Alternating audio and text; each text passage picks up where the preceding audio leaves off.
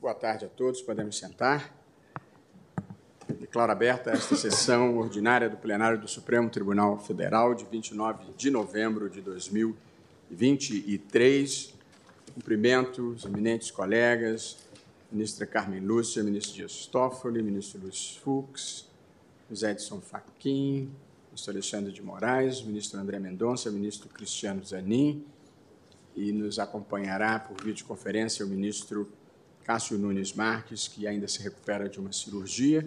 Cumprimento a ilustre Procuradora-Geral da República em exercício, doutora Eliseta Maria de Paiva Ramos, que nos dá o prazer da presença, e peço à senhora secretária que faça a leitura da ata da sessão anterior. Ata da 37ª Sessão Extraordinária do Plenário do Supremo Tribunal Federal, realizada em 23 de novembro de 2023. Presidência do senhor ministro Luiz Roberto Barroso. Presentes à sessão os senhores ministros Gilmar Mendes, Carmen Lúcia, Dias Toffoli, Luiz Fux, Edson Fachin, Alexandre de Moraes, Nunes Marques, André Mendonça e Cristiano Zanin. Procuradora-Geral da República em exercício, doutora Eliseta Maria de Paiva Ramos. Abriu-se a sessão às 14 horas e 31 minutos, sendo lida e aprovada a ata da sessão anterior. Não havendo qualquer objeção quanto à ata, declaro aprovada, registro a presença no plenário dos estudantes de Direito da Universidade Estadual de Tocantins, Unitins de Palmas. Sejam muito bem-vindos e desejo que façam um bom proveito na sessão dessa tarde. Chamo para julgamento conjunto as ações diretas de inconstitucionalidade 7.066, 7.070 e 7.078 da relatoria do ministro Alexandre de Moraes. O processo começou o julgamento em plenário virtual. Houve destaque da ministra Rosa Weber, que depois retirou o destaque. O ministro Cristiano Zanin não vota porque o ministro Ricardo Lewandowski já votou. Passo então a palavra ao eminente ministro Alexandre de Moraes para relatório e voto. Presidente, boa tarde, boa tarde, Vossa Excelência, boa tarde, ministra Carmen, eminentes colegas, a Procuradora-Geral em exercício. Presidente, somente o voto. Né? O, relatório eu fiz a semana Perfeitamente, já houve sustentações, inclusive. Exatamente. E, presidente, eu, eu, vou, eu vou ser bem sintético, até porque é, todos já haviam se posicionado ó, eh, no, no plenário virtual, salvo engano, somente o ministro Luiz Fux é, ainda votaria, e depois estou, obviamente, aberto a esclarecimentos. Aqui, o que se debate é a exigibilidade ou não ainda no exercício financeiro de 2022, é, do diferencial de alíquota do ICMS né, nas operações interestaduais envolvendo o consumidor final não contribuinte do imposto, cuja disciplina foi instituída é, pela Lei Complementar 190/2022, que havia sido aprovada pelos, pelo Congresso em dezembro, mas acabou sendo sancionada e publicada dia 5 de janeiro. Então, a grande, a grande discussão aqui, uma vez que, que a, partir da edição da Lei Complementar 190-2022, eh, eh, essa lei complementar que foi exigida é, pelo Supremo Tribunal Federal, inclusive na repercussão geral 1093, de relatoria do ministro Dias Toffoli, é, que, cuja tese ficou a cobrança do diferencial de alíquota alusiva ao ICMS conforme introduzido pela emenda constitucional número 87 de 2015, pressupõe edição de lei complementar veiculando normas gerais. A partir dessa repercussão geral, é o tema 1093, houve a necessidade da edição da lei complementar 190/2022, é que, como disse, em que pese ter sido aprovada no final de 2021, acabou sendo sancionada, promulgada e publicada dia 5 de janeiro de 2022. E aí se colocou a questão. Primeira questão: aplicação ou não do princípio da anterioridade. É aplicação ou não é, do artigo 150, é, inciso 3 da Constituição. E segunda questão, aplicação ou não é da anterioridade mitigada. É, a questão é da anterioridade nonagesimal.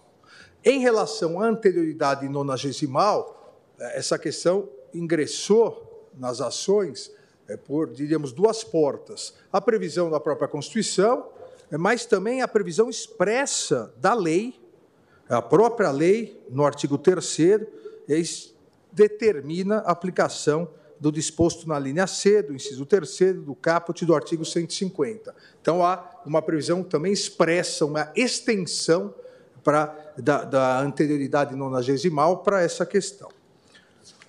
Eu, presidente, entendi é, que aqui é, não se trata é, de criação de novo tributo, instituição de novo tributo.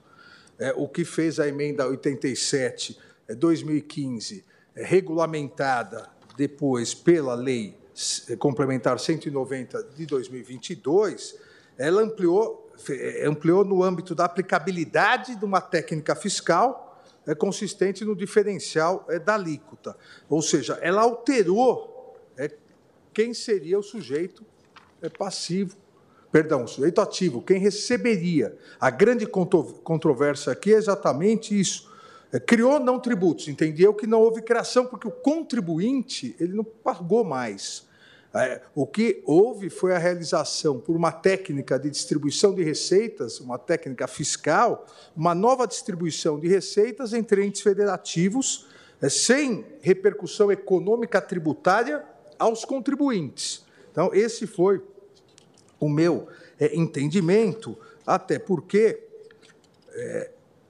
a lei 190, Lei Complementar 190 de 2022, ela não modificou nem hipótese de incidência, tampouco base de cálculo, ela só alterou a destinação do produto da arrecadação. Então, o imposto é igual.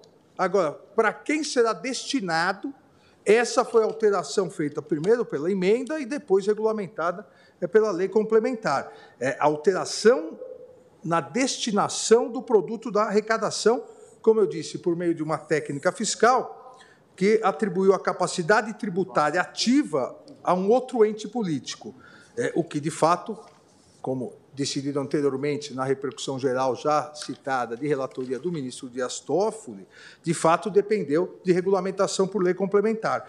Mas, ao meu ver, cuja eficácia poderia ocorrer no mesmo exercício pois, repito, entendi que não houve aqui instituição de um novo tributo, nem tampouco majoração desse tributo.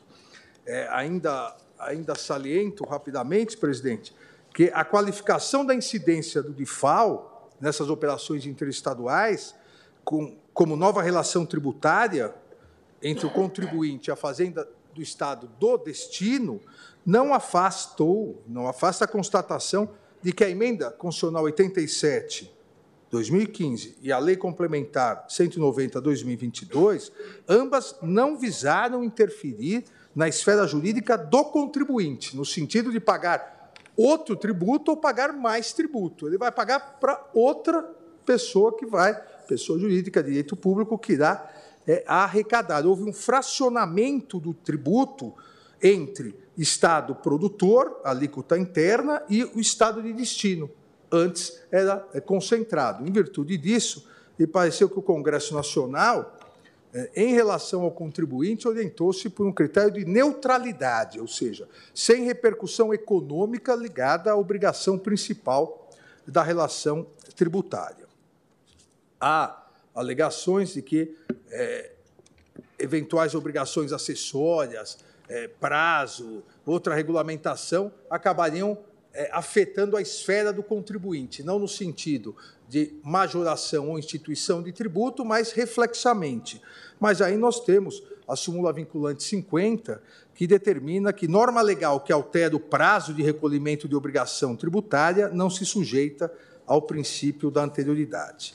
Então, presidente, esse é o resumo né, da discussão como entendi é que não se trata de majoração ou instituição do novo tributo, mas sim agora um fracionamento do destinatário entre o Estado produtor, a alíquota interna, e o Estado, o Estado do destino, eh, me parece, e foi nesse sentido que votei, que não há eh, nem a incidência do importantíssimo, óbvio, é, princípio da anterioridade, mas o que o princípio da anterioridade garante, é uma garantia do contribuinte, é a não surpresa. Contribuinte não pode, no mesmo ano, ser surpreendido. Olha, a partir de agora, nesse ano em que foi criado o tributo, você vai pagar. Ou nesse ano em que foi majorado o tributo, você vai pagar. É, o contribuinte ele tem o direito, e até porque isso ingressa na esfera patrimonial, uma proteção ao direito de propriedade, o contribuinte tem o direito a não surpresa, a se planejar. Aqui não há a surpresa, porque o imposto já existia. A diferença é, contribuinte, ao invés de você pagar para o Estado A, agora você vai pagar mesmo valor fracionado, Estado A, Estado B.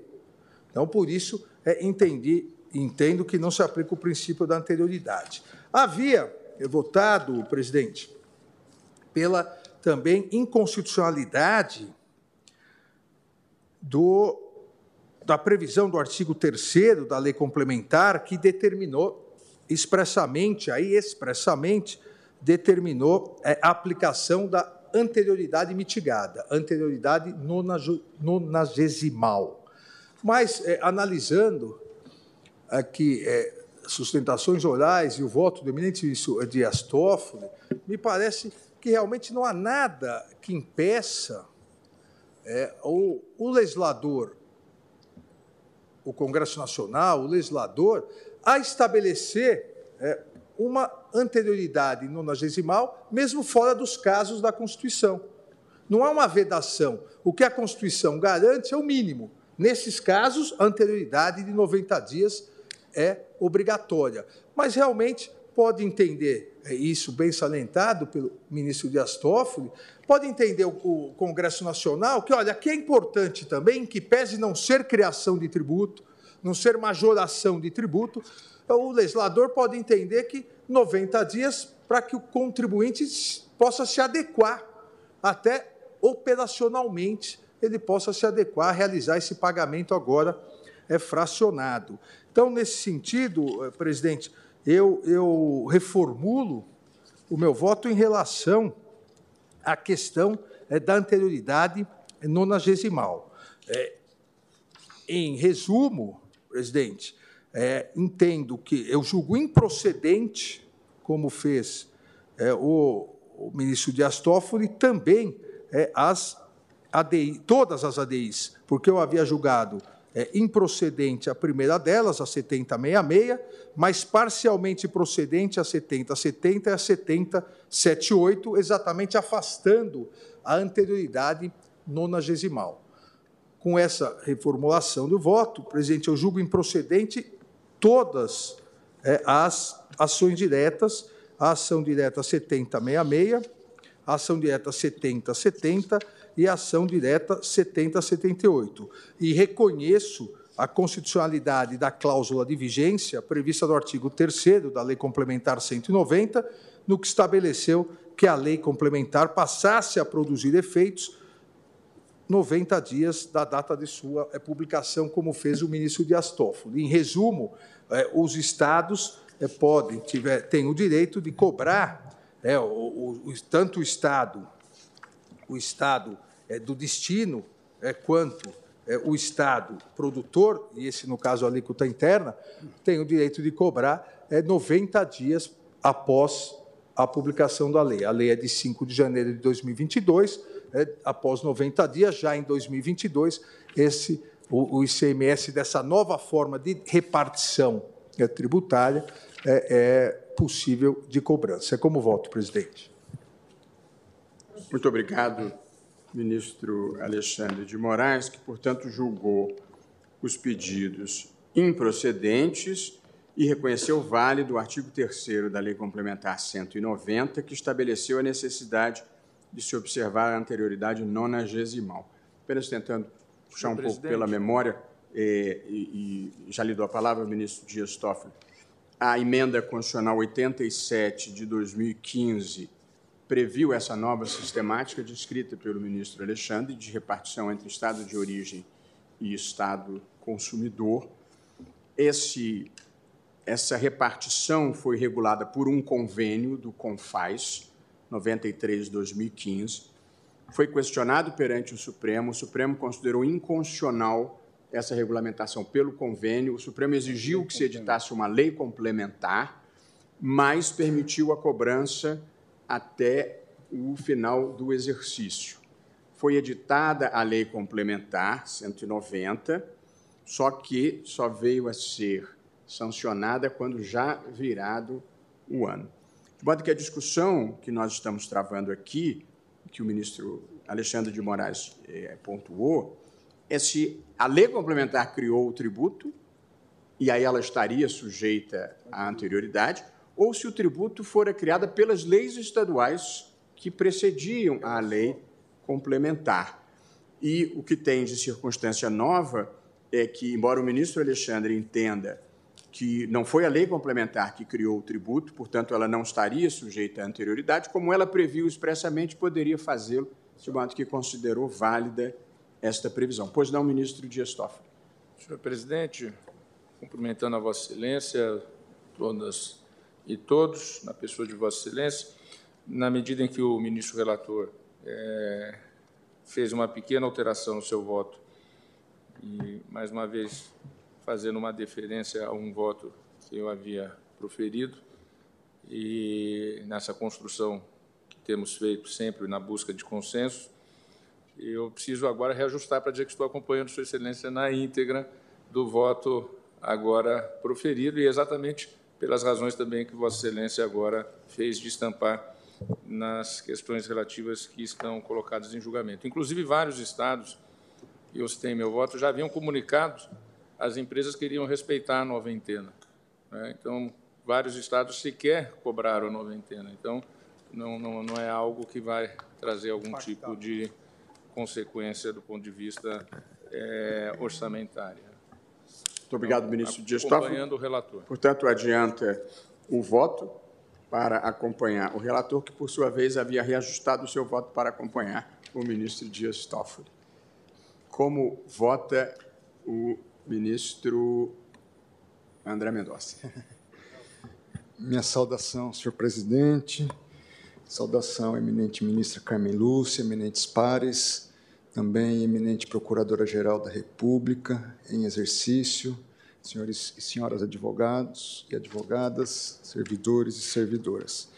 Senhor presidente, eu havia votado já no plenário virtual nesse caso, e o meu voto estava em aderência a um voto é, vogal apresentado pelo eminente ministro Luiz Edson Fachin, assim que, se não houver divergência, eu consultaria sobre a possibilidade de primeiro votar o ministro Luiz Edson Fachin, porque, na verdade, como autor da posição, é, a minha seria mais de aderência à posição de Sua Excelência.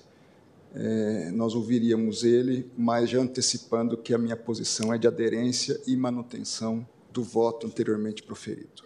Certamente, ministro André Mendonça. Então, ouvimos agora o ministro Luiz Edson Fachin, que em plenário virtual havia aberto divergência quanto a esse ponto. Pois não, ministro. Muito obrigado, presidente.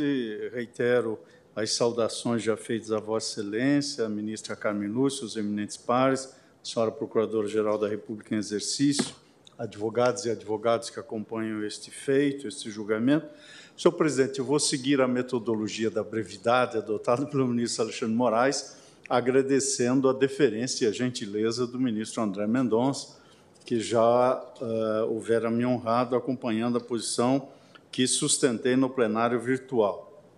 E, é, sem embargo, de também comungar com a necessidade de é, produzirmos consensos, os consensos também pressupõem, não raro, uma explicitação de dissenso.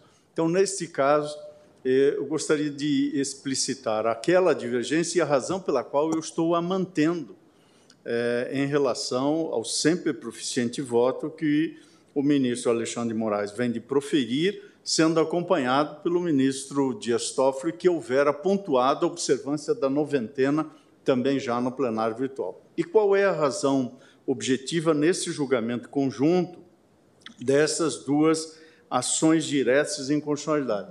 Nós estamos apreciando um tema veiculado em sede de lei complementar no ano de 2022. A lei entra em vigor, é certo que nos primeiros dias de janeiro, dia 5, mas a lei entra em vigor em 5 de janeiro de 2022.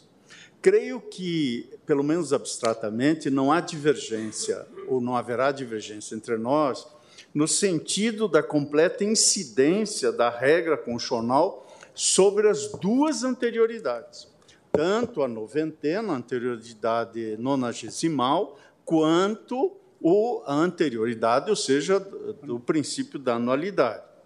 Isto porque a regra quanto a isso me parece bastante evidente do artigo 150, inciso 3 letras C e B. E por que menciono nesta ordem C e B? É que a Lei Complementar 190 ao entrar em vigor no seu artigo 3 determinou a observância da anterioridade nonagesimal, como, aliás, o ministro Alexandre sublinhou agora.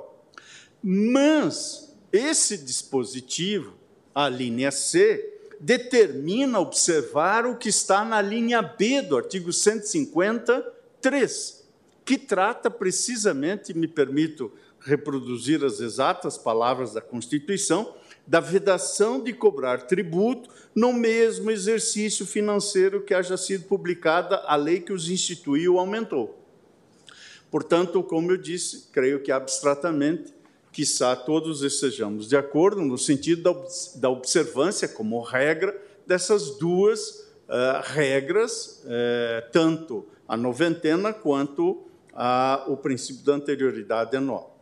Qual é o elemento diferencial que vem à tona? é que ah, o dispositivo da Constituição fala instituir ou aumentar. Então, o argumento que se tem é que, nesse caso, não teria sido instituído nem aumentado. Ora, esse Supremo Tribunal Federal é, julgou, quando apreciou a ADI 2325, a necessidade e, portanto, deferiu a pretensão no sentido de chancelar a necessidade de lei complementar. Ora, necessária a lei complementar é porque há ônus tributário envolvido, quando menos, neste caso, por exemplo, que se veda, por exemplo, um creditamento amplo em relação a este diferencial ou que aqui está em questão. Por isso, a minha dificuldade em subscrever a ideia de que uma lei que entra em vigor em 2022 possa ser tributariamente exigível no mesmo exercício financeiro e não é uma lei, é, digamos assim, estadual, de natureza ordinária. Nós estamos a falar de uma lei complementar à Constituição e submetida às limitações do poder de tributar. Por isso, muito resumidamente, senhor presidente, em todas as vênias, a compreensão em sentido diverso, eu estou mantendo a posição no sentido de é, defender a aplicação das duas regras da anterioridade, tanto a anual quanto a assim dita mitigada. Bem é, se ouve da tribuna o conjunto de patronos é, dos estados da federação sustentando ser prescindível a observância daquela anterioridade é, relativa à anualidade, na medida em que sustentaram da tribuna que o DIFAL tratar-se-ia de mera repartição do produto da arrecadação tributária do ICMS e apuração do tributo devido. Tenho para mim que esse argumento não prospera porque o, o, esse tribunal julgou necessária a lei complementar e submeteu a lei complementar à Constituição. Portanto, tal como o ministro André Mendonça uh, já sublinhou, e estou neste ponto também aderindo às preocupações de Sua Excelência, a regra constitucional da anterioridade, que era mitigada, que era outra, não me parece ser ela mesma suscetível de eh, mitigação. Por isso, eh, entendo não assistir razão aos requerentes, ou seja, aos, aos entes eh, dos estados, e do sempre brioso Colégio Nacional de Procuradores Gerais dos Estados, quando sustenta esta natureza de uma mera repartição de um produto de um determinado tributo.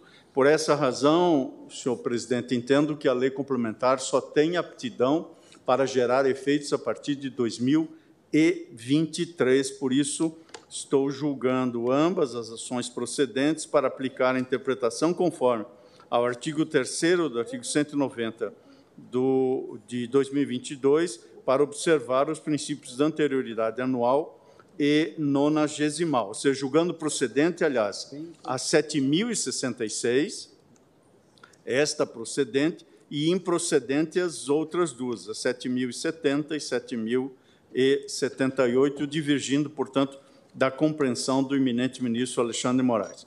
Compreendo as consequências é, do ponto de vista orçamentário desta, desta decisão, é, entendo que eventual é, trava de produção de efeitos poderia ter algum elemento de ponderação, porém, creio que, diante de uma regra constitucional com tamanha nitidez, tenho dificuldade em assentar uma eficácia uh, não retrooperante para a decisão, porque uh, parece-me que esvaziar-se-ia o próprio conteúdo da decisão. Por essa razão, senhor presidente, eminentes pares, pedindo divergência à compreensão já manifestada, que talvez receba a, a, a, percepção majoritária do colegiado, mas estou expondo para que, de qualquer sorte, esta posição fique explicitada diante da posição trazida no voto de Sua Excelência, ministro Alexandre Moraes, e é como voto. Obrigado, ministro Fachin. Então, Vossa Excelência entende que a criação do tributo foi é, o, o, objeto da Lei Complementar 190 de 2022. Daí porque entende que se aplica o princípio da anterioridade. A demanda que acolheu a necessidade de lei complementar impõe que a lei complementar em vigor num dado exercício não possa ter o tributo nela previsto é, eficaz e suscetível de cobrança no mesmo exercício financeiro. A lei de 2022, o tributo é cobrável, exigível a partir de 2023. Senhor, senhor presidente, não, ministro permite o ministro André Mendonça, para o diálogo né, em relação a esse tema, aqui nós estamos a analisar lei complementar. A rigor, a lei complementar ela trouxe regras gerais e ela foi ditada, inclusive, em razão de decisões anteriores do próprio Supremo, em caso que foi de minha relatoria, julgado, salvo engano, a unanimidade, que não poderia ser feito apenas por acordo do CONFAS, mas teria que ter as regras de repartição de receita. O que ocorre? Vários estados já tinham leis editadas anteriormente à sanção, ministro Gilmar, da lei complementar, com as devidas ênias dos que entendam de maneira diferente, as regras gerais editadas por lei complementar, elas não trazem regras matrizes de instituição do tributo. Ou seja, a lei complementar não se sujeita à anterioridade, seja a geral, que é pelo exercício financeiro, antigamente chamada de anualidade, seja a nonagesimal, a partir dos seus 90 dias. Por que, que eu aqui julguei improcedente em relação ao artigo 3 e agora me honra com a aderência ao ministro relator, é porque a própria lei complementar avisou aos estados e ao contribuinte, só 90 dias depois. E as duas leis estaduais que nós estamos aqui, para ser mais preciso, uma distrital e uma do estado do Ceará, elas foram editadas em dezembro de 2021. Ou seja, a lei com a regra matriz, ministro Faquim, ela foi editada dentro da, da, da anterioridade geral. Lei complementar a rigor, ela trata da distribuição, aqui no caso do, do ICMS, na regra da Federação Brasileira. Então, a ela não se impõe nenhuma das anterioridades, nem a geral, nem a específica. Mas, no caso, ela mesma quis a específica. E no que dizia sobre a anterioridade geral, o, a referência ao artigo 3º-B, o artigo 3º-B caiu na votação no substitutivo final. Então ficou só o terceiro C, que é esse da noventena. Por isso que o meu voto foi pela improcedência, porque não cabe em matéria de lei complementar anterioridade nenhuma, mas aqui a própria lei assim o quis. Só queria fazer esses esclarecimentos e as leis estaduais são de 2021. Muito obrigado, ministro Dias Toffoli. Então, senhor presidente. Vossa Excelência tem a palavra para voto do ministro André Mendonça. É, como havia antecipado, eu, com as mais respeitosas vênias, não só ao eminente relator, mas também ao reforço argumentativo trazido pelo eminente, eminente ministro Dias Toffoli, eu adiro à tese de aplicação das duas anterioridades, tanto de 90 dias como anual, e, nesse aspecto, manifesto total aderência ao voto conduzido nessa tarde, reiterando o voto anteriormente já proferido do ministro Luiz Edson Fachin. Faço apenas uma consignação em caráter antecipatório que, até em função dos diálogos, como bem pontuou o ministro Dias Toffoli, dessa busca do diálogo e consenso sempre que nós temos procurado manter na análise dos casos e, e das teses a nós submetidas, que estou à disposição do colegiado para aderência ao, a efeitos prospectivos da decisão que vier a ser lavrada pelo Supremo Tribunal Federal acaso vencedora, logicamente, a tese agora capitaneada pelo ministro Luiz Edson Fachin. É assim que voto, senhor presidente. Muito obrigado, ministro André Mendonça. Deixamos em aberto por hora a questão da modulação de efeitos. Faremos isso ao final da votação. Ouço agora. Presidente, só, só uma observação pois não, contribuir ao debate. É, acontece aqui, ou aconteceria uma questão estranha, porque é como antes não havia o fracionamento é, das alíquotas, em aplicando o princípio da anterioridade, na verdade, é a alíquota interna de cada estado e a outra alíquota. Simplesmente, tudo vai ser pago, então, para o estado de origem durante esse ano? Porque, na verdade, o, o tributo continua o mesmo. Se pagava tudo para um Estado. Veio a lei e determinou que se dividisse em dois. É, se nós aplicamos um ano para frente, então tudo vai ser pago para esse Estado ou simplesmente metade do tributo não será pago? Então, é, essa, essa é uma questão que se coloca, só para reforçar, e, e, e o, o, eminente ministro Faquim bem colocou, salvo engano meu, é, ele não afirma que foi criado um novo tributo. É, essa é a questão importante que foi colocada pelo ministro Fachin. O que ele afirma, e essa, essa é a tese de Sua Excelência, é que, como o Supremo exigiu lei complementar, o tributo, apesar de já existente, mas o tributo constante nessa lei complementar deve respeitar o princípio da anterioridade. Então, nós concordamos que o tributo já existia, mas como ele é o objeto da lei complementar, Sua Excelência entende que se aplica a anterioridade. Acho que eu entendi corretamente.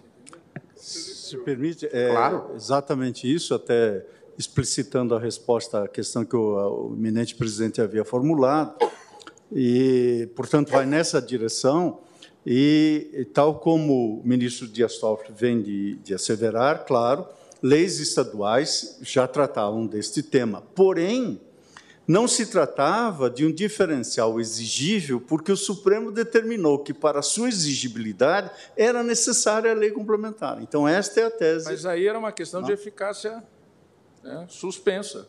E quando o Congresso aprova, ministro Faquim, desculpe a interrupção de, de, de, de repente, quando o Congresso aprova, obviamente todos nós sabemos, são 15 dias úteis para o presidente da República sancionar. O que, fizeram os estados? já adequaram todas as suas leis, ainda no ano de 2021, à lei complementar que seria sancionada. O que ocorre é que o então presidente da República sancionou-a no dia 4 de janeiro. Mas isso não tira e não gera, para efeitos daquilo que é a previsibilidade do contribuinte, que os estados já haviam elaborado suas respectivas leis de acordo com a lei complementar a ser sancionada. E, e, e, a lei traz uma, a lei complementar traz ainda um antídoto em relação a isso, ao fixar o prazo de 90 dias, Exato. a noventena que foi claramente adotada a partir do voto do ministro uh, Toffoli. Está expressa na lei complementar. Mas é. só para arrematar, presidente, eh, compreendo essa posição e, sem dúvida nenhuma, ela se posta numa interpretação mais do que razoável do, do, do caso da lei complementar e da Constituição, nada obstante, há um fato jurídico inequívoco. A lei complementar, editada por, de, por decorrência de julgamentos desse tribunal, que obstava a exigibilidade dos tributos, entra em vigor em 2022. Portanto, é, é, foram poucos dias, os estados já previram essas circunstâncias, é, submeter isso ao crivo de uma principiologia constitucional vinculante, parece-me que esta é, pelo menos, a dificuldade que tem, mas, claro, compreendo a posição. Muito bem. A, a, a questão é muito interessante e envolve inúmeras é, matérias. Dizer, apenas, é, ministro Fux, se me permite, Vossa Excelência vai votar pela, pela primeira vez, Não. e aqui há um precedente de Vossa Excelência que eu acho que merece registro. Dizer, a, a Constituição originária ela previa que nas operações interestaduais, compra e venda de uma mercadoria, se o adquirente da mercadoria, em estado diverso do estado produtor, se o adquirente não fosse contribuinte do ICMS, fosse uma pessoa física como um de nós, é o, o imposto seria devido exclusivamente no estado de origem. Portanto, a regra geral da Constituição originária é o imposto só é devido no estado de origem. Com a ampliação do comércio eletrônico, se percebeu a injustiça de que, estando o consumidor em outro estado, o Estado não tivesse nenhum tipo de participação na arrecadação desse tributo. E aí veio uma decisão do CONFAS, que é o órgão que reúne os secretários de Fazenda, e aprova um protocolo prevendo a distribuição desse imposto entre o Estado de origem e o Estado consumidor. Aí veio o Supremo, numa decisão da qual Vossa Excelência foi relator, e disse: a mudança pode parecer muito boa, mas só pode ser feita por emenda à Constituição. Aí foi aprovada a emenda constitucional número 87. Isso. Aprovada a emenda constitucional número 87, vem o CONFAS, esse Conselho de Secretários de Fazenda, e regulamenta a emenda constitucional, prevendo a distribuição entre Estado produtor e Estado de origem na arrecadação do tributo. Veio o Supremo, uma vez mais, e declara a inconstitucionalidade do convênio do CONFAS, que regulamentou, dizendo que tem que ser por lei complementar. Já em acordo de outra que não eu. Já um, um novo acordo, é. Dizendo que tinha que ser lei complementar. Só que o Supremo modulou, ele não quis invalidar aquelas cobranças, entre, aquela distribuição entre Estado produtor e Estado consumidor que já estava em curso. Estamos em 2021. Então, o Supremo diz que vale a cobrança até o final daquele ano. Mas a partir dali se dependeria de uma lei complementar. Aí o Congresso vota a Lei Complementar 190 de 2022. Conclui a votação ainda em 2021. O Congresso concluiu a votação. E aí manda o projeto de lei para a sanção do presidente da República. Por circunstâncias da miudeza da política, o presidente não sanciona em dezembro de 2021. Ele sanciona em 4 ou 5 de 2022 a lei complementar que o Supremo considerava indispensável para que os estados pudessem cobrar na forma dessa distribuição Estado produtor e Estado consumidor. Mas aqui, e o ponto de divergência, é que os estados e o Distrito Federal, eles já tinham leis instituindo a cobrança desse tributo desta forma distribuída. De modo que o tributo não foi criado pela lei complementar. Não há surpresa. Não há surpresa. O que a lei complementar fez foi legitimar a cobrança que já vinha sendo feita, sendo que a lei complementar, que não criou o tributo, e sem necessidade de fazê-lo, previu a anterioridade de 90 dias, nonagesimal de modo que os estados não, podi, não puderam cobrar validamente em janeiro, fevereiro e março de 2022. Mas, a partir daí, as leis estaduais que haviam criado os tributos e que continuavam válidas, mas tiveram seus efeitos suspensos porque aguardavam a lei complementar, essas leis passam a viger novamente. de modo que é, eu e essa foi a posição adotada pelo ministro Alexandre de Moraes. As leis que criaram os tributos já vigoravam, apenas elas só puderam produzir efeitos após a lei complementar. E como a lei complementar previa anterioridade nonagesimal de 90 dias, os estados só podiam cobrar depois dos 90 dias.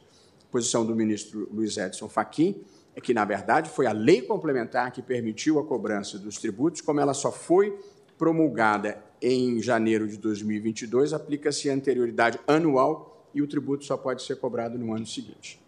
É, acho que essa é uma descrição é, de, dessa questão, uma descrição relativamente simples dessa discussão complexa. Passo a palavra ao ministro. Senhor, senhor presidente, se pois me não. permite, todos estão procurando resumir, mas fazer uma leitura de um trecho do meu voto quando eu falo exatamente do princípio da anterioridade. Eu não afasto o princípio da anterioridade, ministro André Mendonça, ministro Luiz Fux, do caso concreto. Muito ao contrário, eu sou explícito no voto. Toda lei que aumenta tributo há que se submeter à anterioridade geral, que é o exercício financeiro, e há que se submeter à anterioridade nonagesimal. Eu disse aqui, no julgamento do RE 564.225, o ministro Roberto Barroso bem destacou que o princípio em tela busca assegurar a previsibilidade da relação fiscal ao não permitir que o contribuinte seja surpreendido com o um aumento súbito do encargo, confirmando o direito inafastável ao planejamento de suas finanças. Completou Sua Excelência dizendo que o prévio conhecimento da carga tributária tem como fundamento a segurança jurídica e como conteúdo a garantia da certeza do direito. Convergindo Cumpre rememorar que, no exame da ação direta 4461, medida cautelar, o relator, ministro Marco Aurélio, consignou que o princípio da anterioridade se destina a assegurar o transcurso de lapso temporal razoável, a fim de que o contribuinte possa elaborar novo planejamento e adequar-se à realidade tributária mais gravosa. Fecho aspas. E aí eu sigo dizendo exatamente que toda lei que cobrar tributos no mesmo exercício financeiro em que haja sido publicada a lei que os instituiu ou aumentou, nem antes de decorridos 90 dias da data em que haja sido publicada a lei que os instituiu ou aumentou, observado o preceito pode ter sua aplicabilidade. No caso concreto, as leis estaduais, eu julgo improcedente as ações diretas contra elas, porque elas foram editadas em 2021, já de acordo com a normatividade da lei complementar, que então era um, um, como então era apenas autógrafos enviados ao presidente da República, mas que já era de todos sabido que viria a ser sancionado. Ora, antigamente, antes da reforma tributária, ministro Gilmar Mendes, é, a anterioridade, a anualidade era uma anualidade mesmo. Depois foi alterado para o exercício fiscal. Então, uma lei sancionada dia 31 de dezembro ela pode ter aplicabilidade no dia 1 de janeiro. Foi amenizado essa ideia do impacto de um ano para sua eficácia para a ideia de planejamento do ano fiscal. Pois não, ministro? Por, por isso, só complementando, ministro Toffoli, por isso que aí se criou a nonagesimal. Por isso se Para evitar que de um ano para o outro, com poucos dias, dois, três dias, o contribuinte fosse surpreendido. Exatamente. Para tanto, se criou, então, a nonagesimal e, portanto, a nonagesimal está sendo respeitada, inclusive por afirmação explícita da própria lei complementar. Quer fazer alguma observação? Vossa Excelência, tem a palavra o ministro Luiz Fux. Senhor presidente, é, eu sempre... Perdão? A...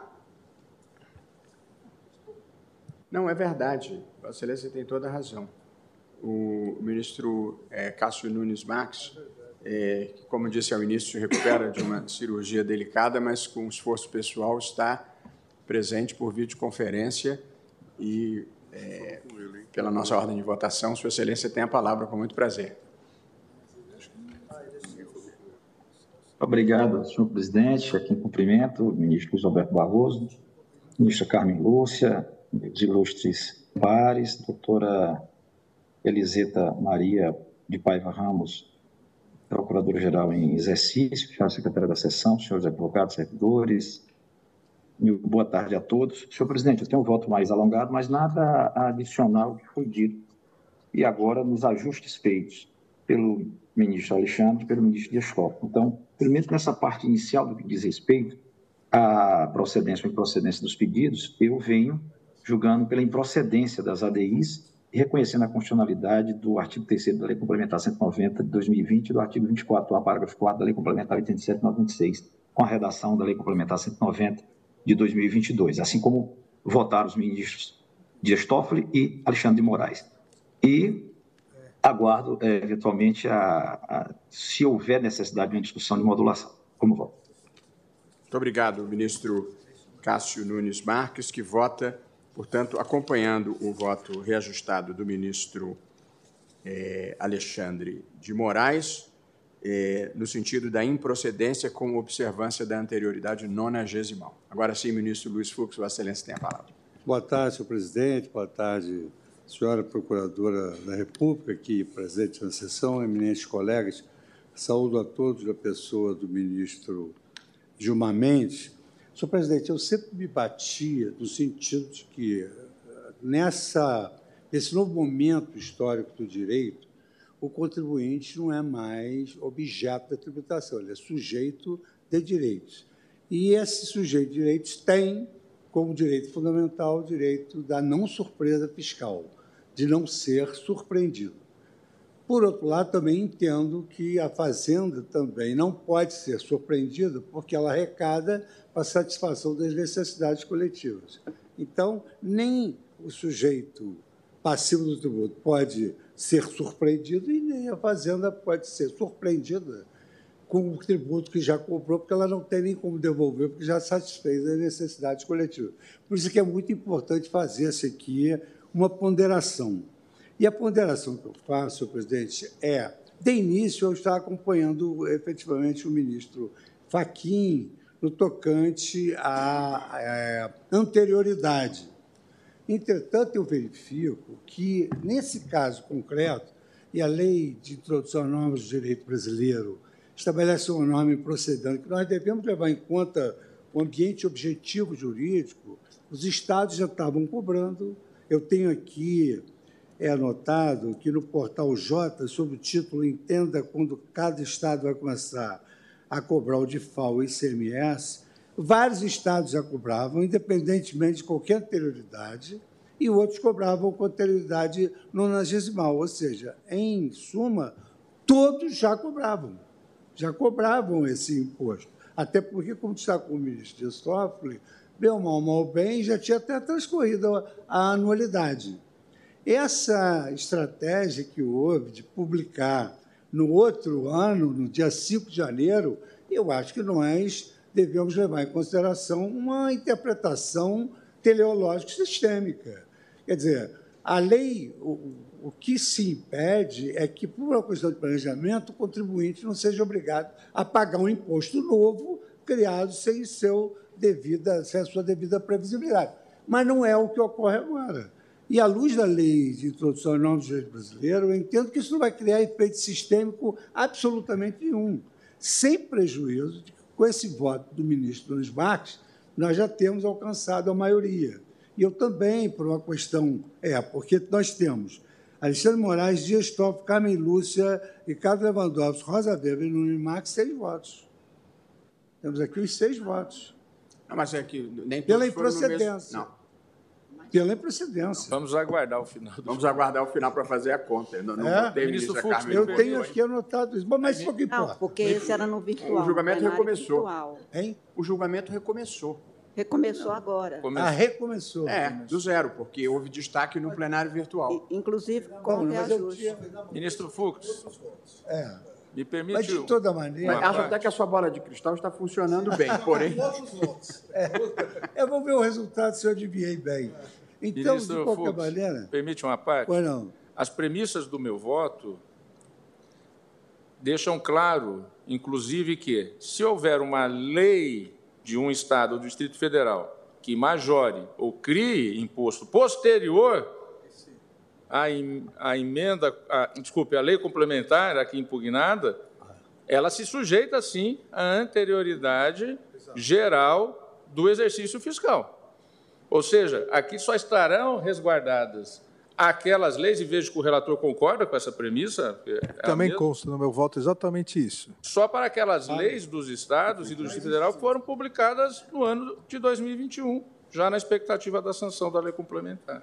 Então, como nós estamos no, no campo de apreciação da constitucionalidade dessas leis, eu entendo que não haverá nenhuma surpresa fiscal, que é a nossa preocupação.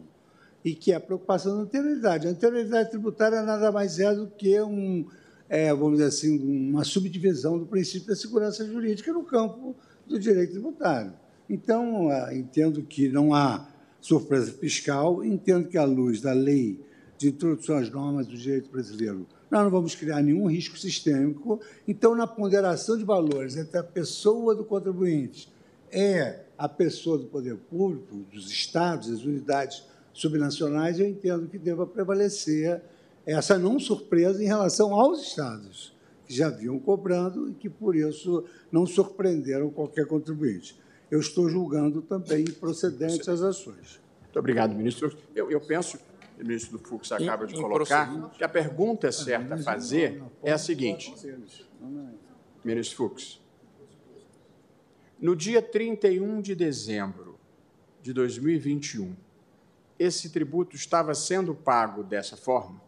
Estava. Estava. Então, ninguém foi surpreendido. Eu, é a visão que eu, tenho nessa mas, matéria. Mas, presidente, desculpe interromper, é, é, que o argumento está indo e voltando. Eu acho que a questão fundamental é saber se nós vamos ou não obedecer uma regra da Constituição.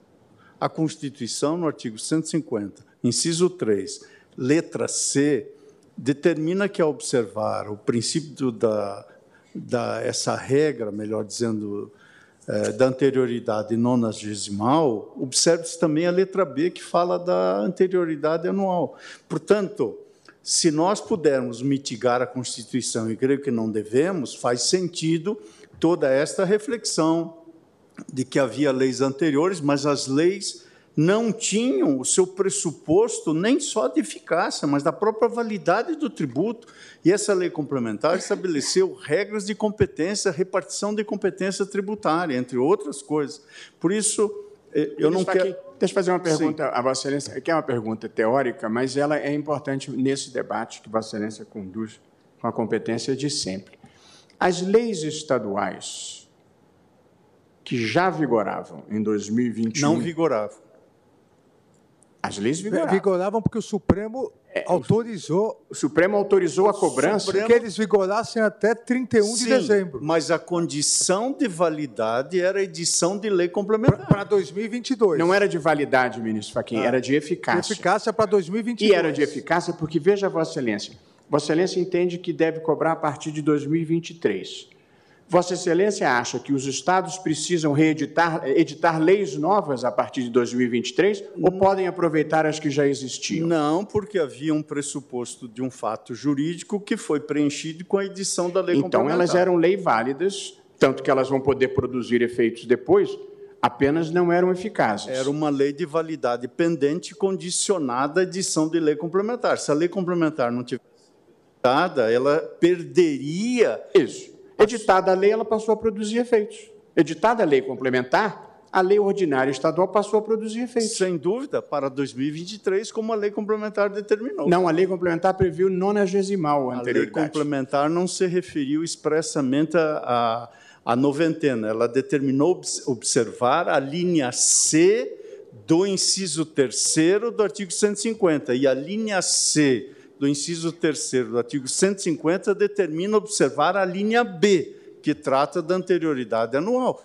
É, peraí, a lei, eu artigo, estou lendo a Constituição. O artigo 3 por arrastamento. A lei complementar previu expressamente Sim. a necessidade de observância da anterioridade nonagesimal, 90 dias. C, que se refere à letra B, porque é, há que se ver o que prevê a linha C na Constituição. Não, mas a questão é a premissa, a premissa básica.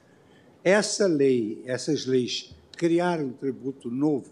Não, elas mudaram é só uma questão de competência tributária. é, atingir os sujeitos, os sujeitos ativos Qua... que podem cobrar. Gente, a gente já está numa fase de repetição dos argumentos. Todo mundo Exato. já sabe o que acha. Por isso que eu voltei, eis que os argumentos estavam num torna-viagem. Ouço agora nossa decana aqui presente, queridíssima ministra Carmen Lúcia. Senhor presidente, senhores ministros, meus cumprimentos especiais ao ministro relator, ministro Alexandre de Moraes, senhora procuradora-geral interina, doutora Eliseta, senhores advogados, os meus cumprimentos especiais aos que assomaram a tribuna, senhores servidores, cumprimentos todos os estudantes, todos os que participam desta sessão, nos assistindo.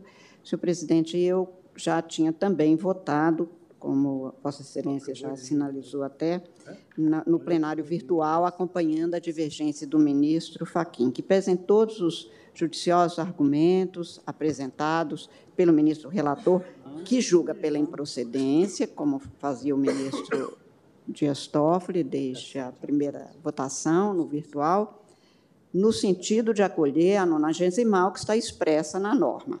A norma do artigo 3 da Lei Complementar 190 dispõe esta lei complementar entre vigor na data de sua publicação, observado quanto à produção dos efeitos, o disposto na linha C do inciso 3 do caput do artigo 150 da Constituição Federal, do qual consta, no mesmo exercício, é,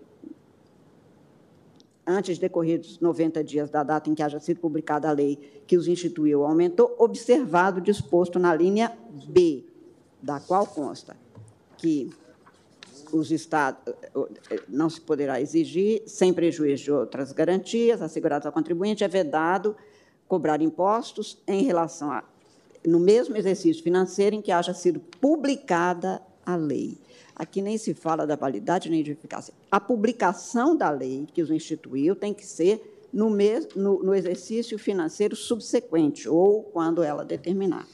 E como há esta remissão, eu também, senhor presidente, com todas as vênias das compreensões diferentes, contrárias até a esta interpretação, não vejo como se superar, como afirmou aqui o ministro Faquim, é que a norma que foi é, editada, publicada, para utilizar a expressão constitucional, introduz outros elementos como este da da indicação dos sujeitos passivos. Razão pela qual, senhor presidente, singelamente reiterando o voto que já tinha dado no sentido de acompanhar a compreensão do ministro Edson Fachin, com outros que tinham também ali, e pedindo todas as vênias ao ministro relator, que, em parte, no que se refere à, à anterioridade, portanto, à anualidade, não acompanha esse entendimento, não tem esse entendimento.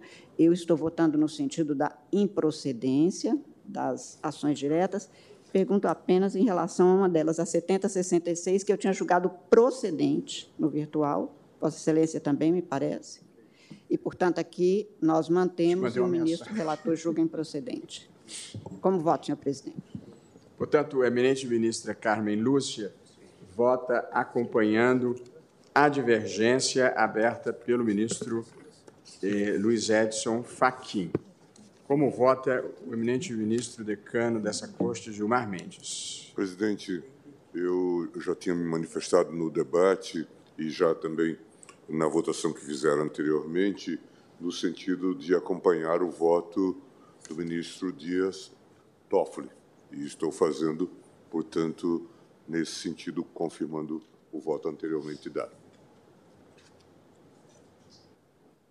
Também eu, como já se depreendeu do debate, eh, estou acompanhando a posição eh, defendida pelo ministro Alexandre de Moraes. Não vou precisar reiterar todos os argumentos, mas o meu entendimento, apenas recolocando a questão, primeiro, considero que é uma questão de justiça fiscal essa distribuição entre Estado produtor e Estado consumidor para fins de pagamento do ICMS. Acho que era uma regra injusta, a que favorecia apenas os Estados produtores. De modo que a justiça fiscal é sempre uma preocupação que norteia os meus votos. Em segundo lugar, houve reiteradas tentativas de introduzir essa modalidade de distribuição de tributos. Primeiro pela emenda constitucional que o Supremo exigiu, depois pela lei complementar que o Supremo exigiu. De modo que o meu entendimento, e esse é o ponto central de divergência, é que o tributo foi criado por lei ordinária dos estados e não pela lei complementar federal que o Supremo instituiu como condição. De modo que, uma vez vigente a lei complementar federal, as leis estaduais que tinham a sua eficácia suspensa voltam a produzir os seus efeitos. Nem, a meu ver, se exigiria a anterioridade nonagesimal, mas como a lei complementar a previu, eu acho que se deve seguir. De modo que, pedindo todas as vênias à posição defendida pelo eminente ministro Luiz Edson Fachin, pelo ministro André Mendonça, pela ministra Carmen Lúcia, também eu estou acompanhando a posição manifestada pelo relator. De modo que proclamo o resultado, o tribunal, por maioria, julgou improcedentes todos os pedidos, reconhecendo como válido o artigo 3 da Lei Complementar 190 de 2022, que estabeleceu a necessidade de se observar a regra da anterioridade nonagesimal. Vencidos os ministros Luiz Edson Fachin, André Mendonça, Carmen Lúcia, Ricardo Lewandowski e Rosa Weber.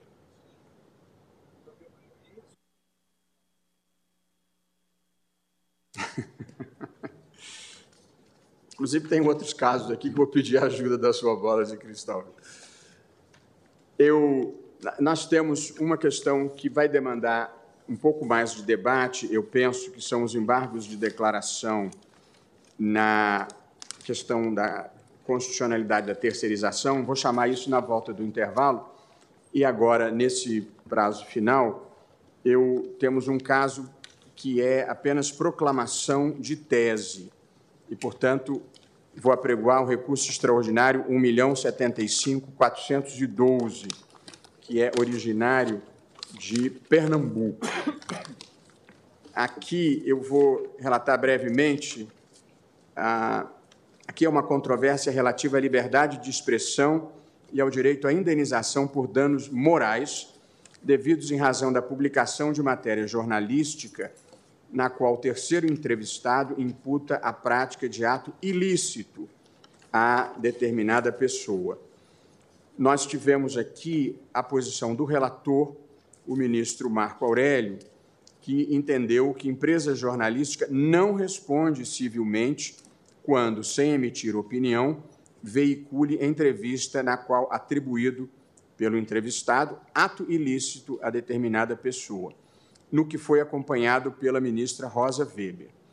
Todos os demais ministros votaram em sentido diverso, tendo obtido maioria de votos a posição do ministro Alexandre de Moraes.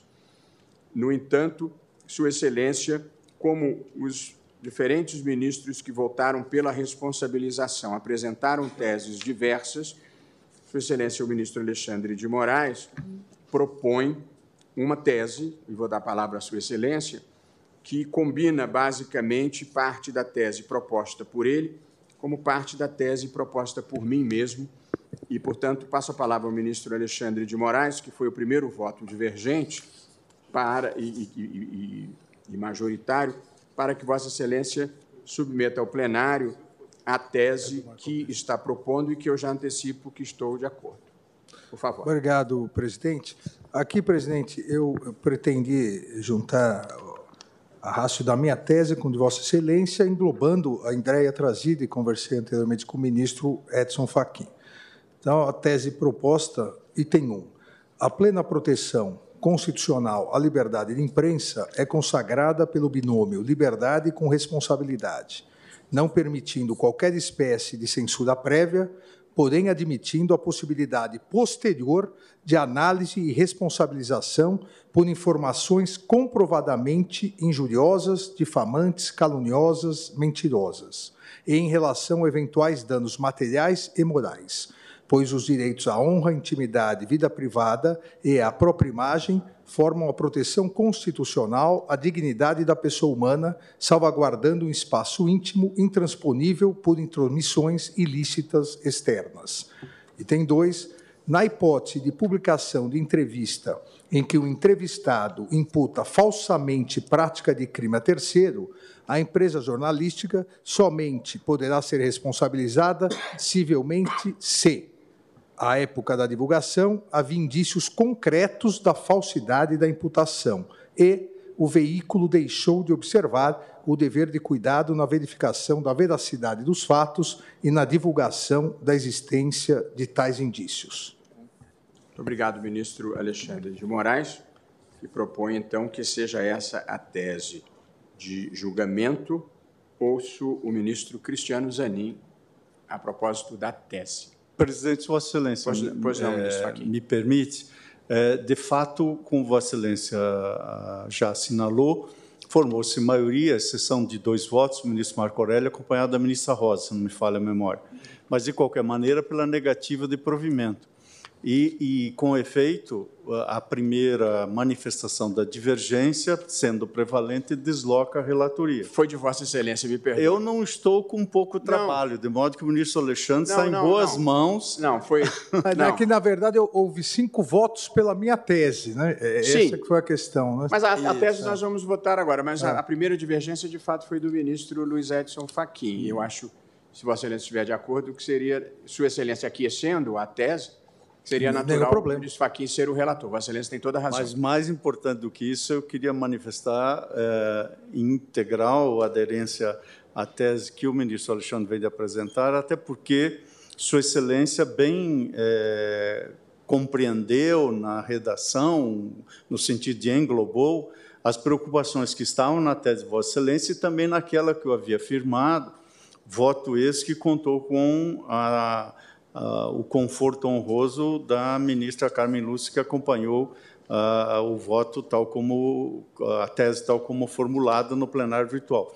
Mas creio que essa formulação que o ministro Alexandre Moraes vem de traduzir agora assevera esta posição é, de centralidade da liberdade de imprensa e estabelece algumas circunstâncias extraordinárias, excepcionais, onde essa responsabilização é possível. Creio que esse também é um exemplo de um esforço colegiado que estamos a fazer para encontrarmos esse denominador comum. Portanto, eu estou subscrevendo a proposição do ministro Alexandre. Muito obrigado, ministro Luiz Edson Fachin, e presidente. provavelmente ficará como redator de acordo, a menos que haja alguma reviravolta. Ministra Carmen.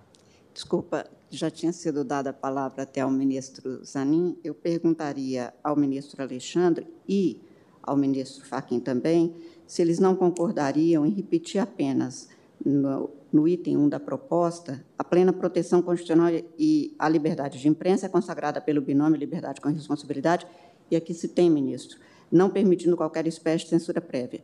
Se não poderia ser vedada qualquer espécie, porque nós temos, inclusive, decisões judiciais, a expressão da Constituição é essa, vedada qualquer espécie. E quando não se permite, quer dizer, está vedada, por isso é que não se permite. Mas como aqui é a expressão constitucional e como nós temos tido questões que chegam para nós em reclamação, porque alguns juízes entendem que aqui e ali não houve, etc., se repetisse, está vedado. Censura prévia no Brasil é proibida. Eu estaria confortável. Vossa Excelência propõe substituir, não permitindo, por vedada. Vedada qualquer espécie, que é a expressão constitucional. Acho que estamos todos confortáveis com isso. Sim. De acordo. Perfeitamente. presidente, aqui é só para o ministro Alexandre é, poder deixar bem claro, quer dizer, a responsabilização por informações comprovadamente injuriosas, ou seja, aquele que dá a notícia sabe que não é verdade. Exatamente. É isso. Ministro Cristiano Zanin. Senhor presidente, cumprimento a Vossa Excelência, cumprimento a eminente ministra Carmen Lúcia, a doutora Eliseta Ramos Paiva, subprocuradora-geral da República em exercício, os eminentes pares, todos, é, advogadas, advogados. É, eu estou plenamente de acordo com a tese apresentada pelo eminente ministro Alexandre de Moraes, mas gostaria de fazer uma proposta, é, que nesse item 1 também pudéssemos contemplar a possibilidade de retirada de conteúdo, não censura prévia, mas a possibilidade de retirada de conteúdo quando tiver informações comprovadamente é, injuriosas, difamantes, caluniosas e mentirosas. Porque nós nos deparamos frequentemente com essa situação. É, e hoje, com a, a internet, esses conteúdos acabam ficando para a eternidade. Então, a minha proposta é, na formulação, na formação, desculpa, desse precedente seria também de englobar essa possibilidade da retirada a posteriori de conteúdo com essas características que estão aqui no item 1, que foi proposto pelo eminente ministro Alexandre de Moraes. Presidente, posso Claro, sugerir? ministro Alexandre. Eu, eu havia conversado com o ministro Zanin, acho importantíssimo isso exatamente porque é, a clássica é, questão da liberdade de imprensa e o abuso eventual, excepcional disso, é em relação a jornais periódicos. Então, obviamente, depois de publicado, é, eventualmente a responsabilização acabava porque o jornal era daquele dia. Hoje, com as redes sociais, realmente, nós vimos isso nas eleições, principalmente, é, aquele conteúdo continua. Então, é, se Vossa Excelência permitir, eu faria a leitura com a inclusão dessa sugestão do ministro Zanin. O item 1 ficaria, e, e com a sugestão da ministra Carmen. A plena proteção constitucional à liberdade de imprensa é consagrada pelo binômio liberdade com responsabilidade, vedada qualquer espécie de censura prévia, porém admitindo a possibilidade posterior de análise e responsabilização, vírgula, inclusive com remoção de conteúdo, vírgula, por informações comprovadamente injuriosas, difamantes, caluniosas, e aí prosseguiria. Eu, perdão, eu, eu, eu, eu, Vossa Excelência poderia repetir onde é que entra a retirada de conteúdo?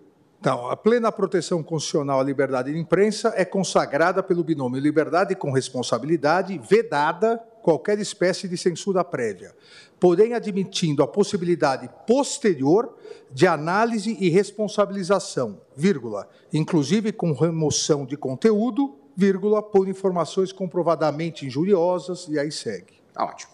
Estou de acordo. E depois a gente talvez possa fazer uma emenda redacional para colocar um ponto, porque, porque ficou grande demais a, a, frase, mas estamos todos de acordo com, com o conceito. Ministro Gilmar, ministro Toffoli, ministro Fachin já se manifestou, ministro Fux, ministro André, de acordo também. E, e eu também estou é, de acordo que essa aqui é uma composição coletiva realmente, a primeira proposição do ministro Alexandre, com o acréscimo do ministro Zanin. A segunda proposição é a minha mesma. E agora ouço o ministro Cássio agradecendo uma vez mais o ministro que está fazendo um esforço para estar presente na sessão com dor. Eu sei porque eu estou com dor também, viu? Eu sei como é duro. Diga lá. Vossa Excelência tem a palavra é, e se concorda com a tese proposta pelo ministro Alexandre de Moraes. Eu novos cumprimentos a todos e eu estou de acordo com a tese. Muito bem. Proclamo, então, o resultado, o tribunal, por maioria, julgou improcedente o recurso extraordinário, nos termos do voto do ministro Luiz Edson Fachin, vírgula, havendo firmado a seguinte tese. E aí nós passaremos à nossa secretária a tese, acrescida de um ponto em algum lugar, ok? Do item 1.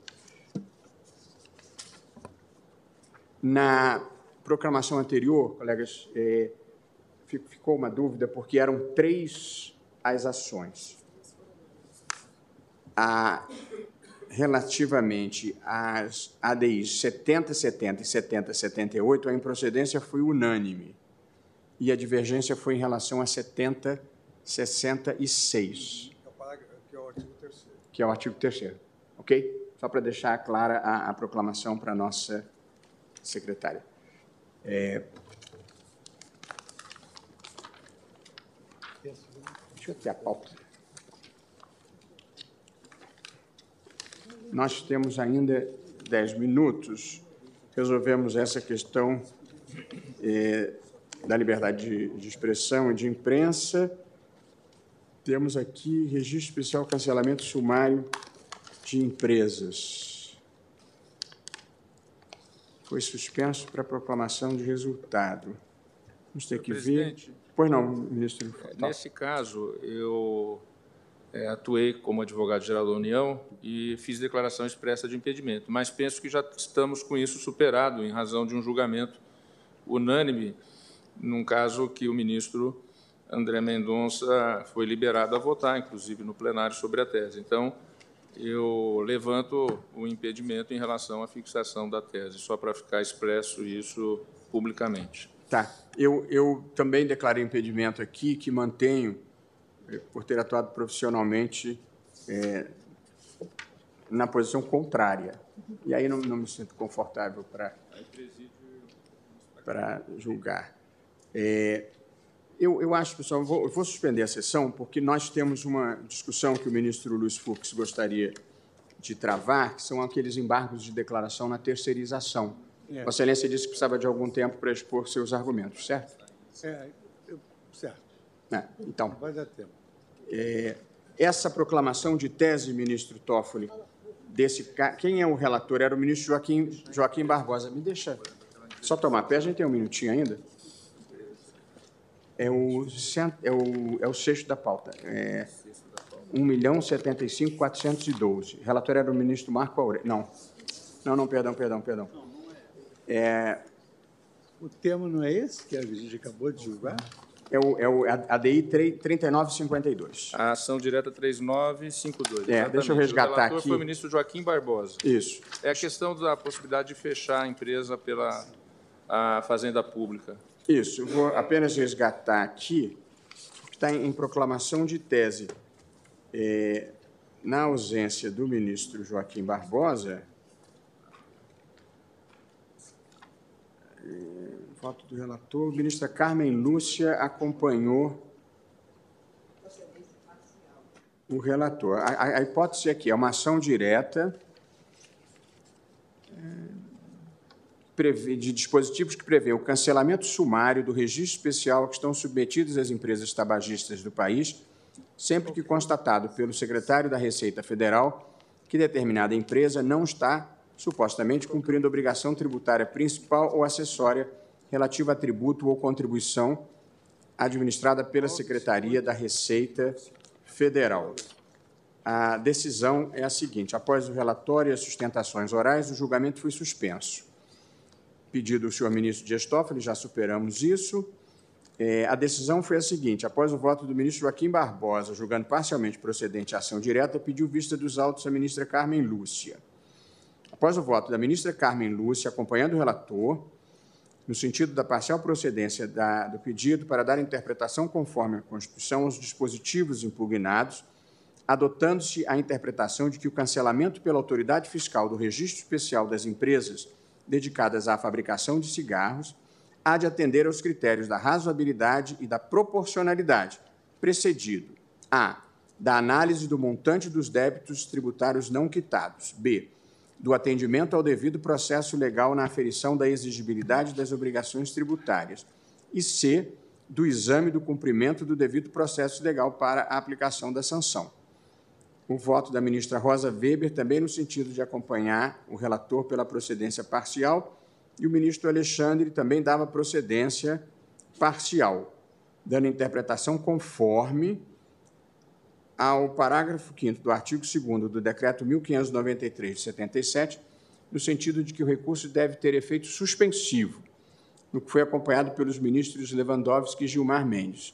O ministro Luiz Fux julgava improcedente a ação e o ministro Marco Aurélio julgava procedente. E o ministro Celso de Mello acompanhava o relator na forma do voto do ministro Alexandre de Moraes. Impedidos eu e o ministro Toffoli, eh, não votou o ministro Fachin, sucessor. É, é uma ação direta.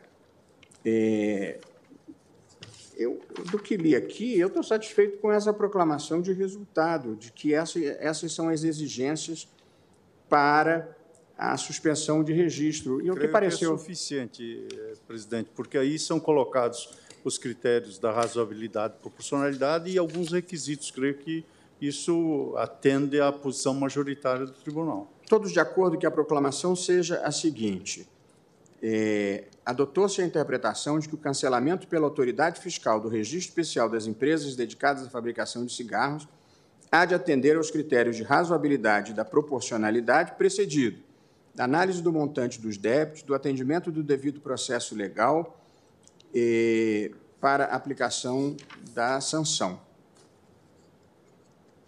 Todos de acordo com, com essa proclamação de resultado? Não, e, Vou ler de novo. Ficou a questão do recurso, né? O efeito, né? Do efeito do recurso. Mas do creio que se possa efeito aditar. suspensivo. É. Tá, eu, eu vou fazer Creio o seguinte, eu, eu vou possa arrumar... ao final, tendo o recurso efeito suspensivo. Efeito suspensivo. Eu acho Ok. que isso fecharia a proclamação. Tendo, então, vamos lá de novo, que aí já, já está resolvido. É pela tabela que eu tenho aqui, senhor presidente, confere efeito suspensivo ao recurso administrativo sete votos, É. incluindo o ministro relator. Dois votos, incluindo o ministro Luiz Fux, julgação inteiramente improcedente. Então, o efeito suspensivo, penso que foi dado pelo plenário em julgamento eh, Então, realizado. então ficou. é,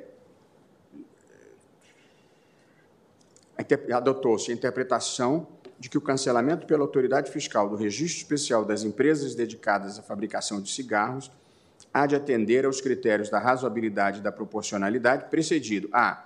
da análise do montante dos débitos tributários não quitados, b.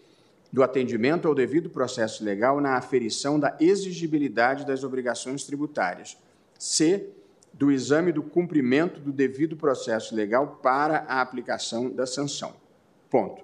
Ficou estabelecido igualmente que o recurso administrativo tem efeito suspensivo. É isso? É isso. Ok? Senhor presidente, eu tenho aqui na, na minha tabela, em relação às, às condicionantes, houve cinco votos. Né? E houve o. A esse voto, no meu entender, soma-se o voto do ministro Luiz Fux, porque o Luiz- ministro Luiz Fux julgava inteiramente im- Improcedente. improcedente. Ou seja, o voto do ministro Fux sozinho não faz maioria, mas ele forma, ele contém exatamente as condicionantes da ministra Carmen Lúcia. Então, há seis votos, sim, para as condicionantes e para sus efeito suspensivo, sete, Sete. votos. Sete votos. Então Ok. é a parcial procedência. né? Parcial procedência. Julgou parcial procedência para interpretar nesse sentido. Ok? Depois me mostre, eu, eu revejo. É, então, faço ah, agora o nosso... Como não foi fixado tese? Foi fixado tese? Não, na verdade, primeiro porque é um caso muito particular de uma empresa que era é, inadimplente, quanto mais no recolhimento de tributos, produzindo um quadro de concorrência desleal com as demais. Quanto que acho que é uma situação muito particular. É, mas seja como for, eu acho que nós fixamos uma tese. A, contri... é, exatamente, É, ou deixa seja, de uma ser. contribuição para para a proclamação. que- porque a, a minha ideia, que temos debatido aqui, é que sempre que a decisão é vinculante, é bom saber qual é a tese que vincula. É a própria conclusão da A própria, essa própria disposição. Perfeito. Votaremos, então, com o ministro Fux, com o, Tá bem. o caso de Vossa Excelência, embargos de declaração Isso. no RE 958252, que envolve a terceirização. Ok? Pre- Presidente, presidente, Pois não, ministro Cássio. de Vossa Excelência encerrar, nesse caso da DI 3952, o ministro Celso de Mello já havia proferido voto.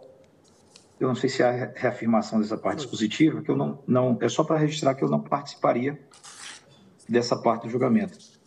De proclamação do resultado, né? Ah, entendi, com entendi. proclamação de resultado. Isso. Exatamente. O Só ministro... essa, essa observação. Isso. É isso. Nem, nem eu tampouco participei, Tampouco eu, senhor por presidente. estar impedido, apenas nós estamos eh, contabilizando os votos. Mas muito obrigado, ministro Cássio. Senhor Eh, presidente, acho que eu não participo também desse julgamento. ministro Cristiano Zanin É. tampouco. E Tampouco. como Vossa Excelência anunciou, eu também não voto, que o relator foi o ministro Joaquim Barbosa. Perfeito. Já está quase sem quórum. Não, mas ele votou. Presencial.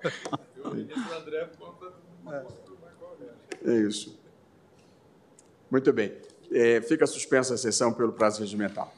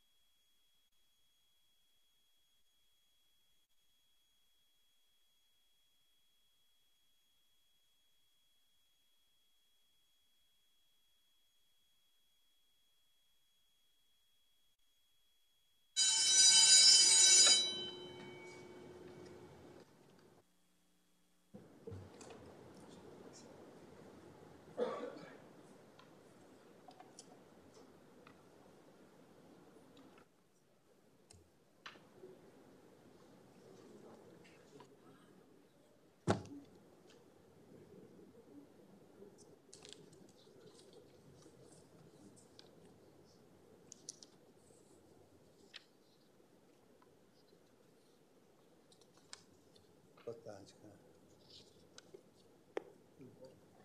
Podemos sentar? Boa tarde a todos uma vez mais. Deixa eu ver isso aqui. Vamos?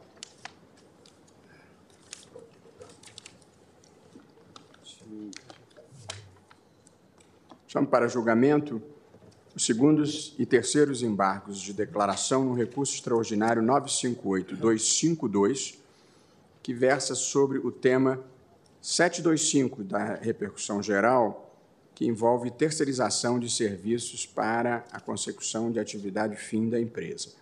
Como todos lembrarão, nós tivemos duas ações que discutiram esse assunto aqui no tribunal. Uma ação direta, na verdade, uma ADPF 324, e, que foi da minha relatoria, e este recurso extraordinário da relatoria do ministro Luiz Fux. E aqui, nesses embargos, são suscitadas três questões que vão ser discutidas aqui. A primeira, se a rejeição da modulação dos efeitos da decisão proferida na ADPF 324 induz preclusão, impedindo a rediscussão no recurso extraordinário da questão da modulação. Esse é o primeiro tema.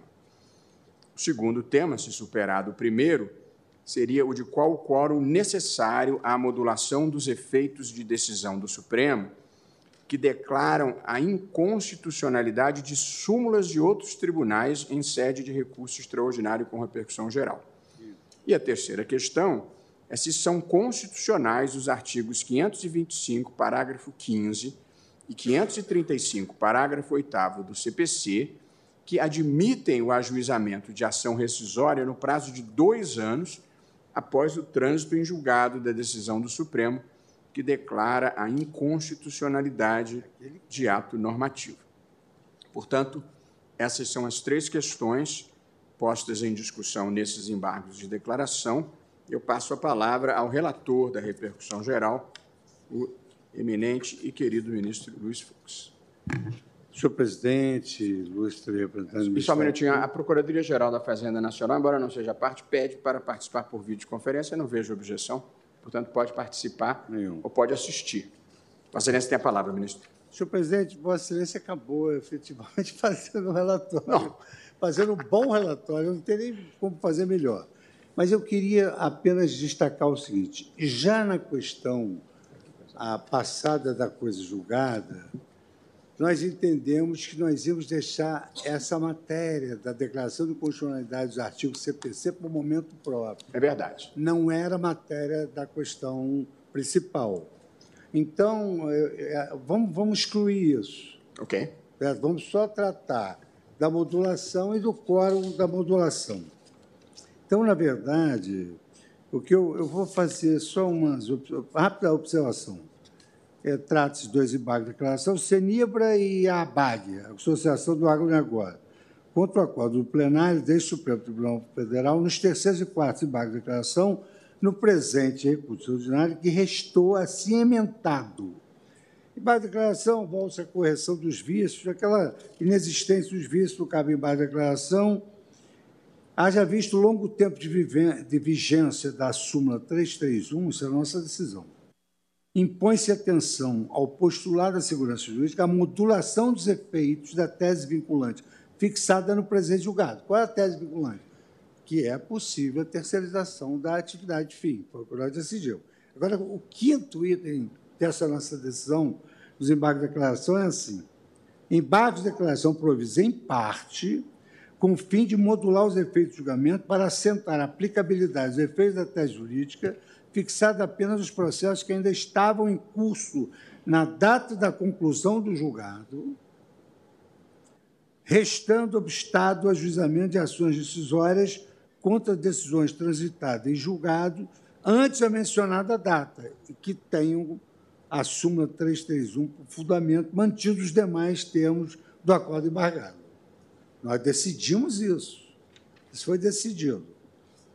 Em síntese, alega embargante, em em primeiro lugar, que o acordo embargado, ao obstar o ajustamento de ações rescisórias contra o acordo que tem o fundamento a ilicitude da terceirização, cujo trânsito em julgado tenha se dado antes de 30 de 2018, afrontaria o princípio da inafastabilidade da jurisdição. Aduz que o acordo recorrido seria omisso do que concerne à Lei 13.467, a qual, mesmo antes da publicação do acordo no presente recurso judiciário, já autorizava a terceirização de quaisquer atividades produtivas. Então, no fundo, no fundo, o que eles querem dizer é o seguinte: quem teve vínculo empregatício, obteve esse vínculo empregatício contra a legem, mesmo antes do nosso acordo. Mas isso em embargo de declaração, em embargo de terceiros, segundos e terceiros embargos de declaração. Sustenta, ademais, haver na espécie contradição entre a decisão de modulação dos efeitos do presente recurso e o acordo proferido da DPF, vez que naquele julgado teria restado claro que a contratação de serviço era constitucional antes mesmo das decisões do Supremo sobre o tema e antes da existência da lei. E, por fim, alega que a modulação dos efeitos do caso concreto contraria as disposições desses parágrafos do CPC. Já a BAG, ela sustenta haver contradição entre acordo embargado e aquele proferido da DPF, uma vez que neste último, que também tinha como objeto a súmula 331, também foi arguída a necessidade de modulação dos efeitos da decisão em sede de embargo de declaração, os quais foram, todavia, rejeitados. Eles não foram omissos, eles foram rejeitados. Quer dizer, na DPF não houve modulação. Argumento que a modulação tardia, uma vez contraria a decisão da DPF, traria muito mais prejuízo à segurança jurídica.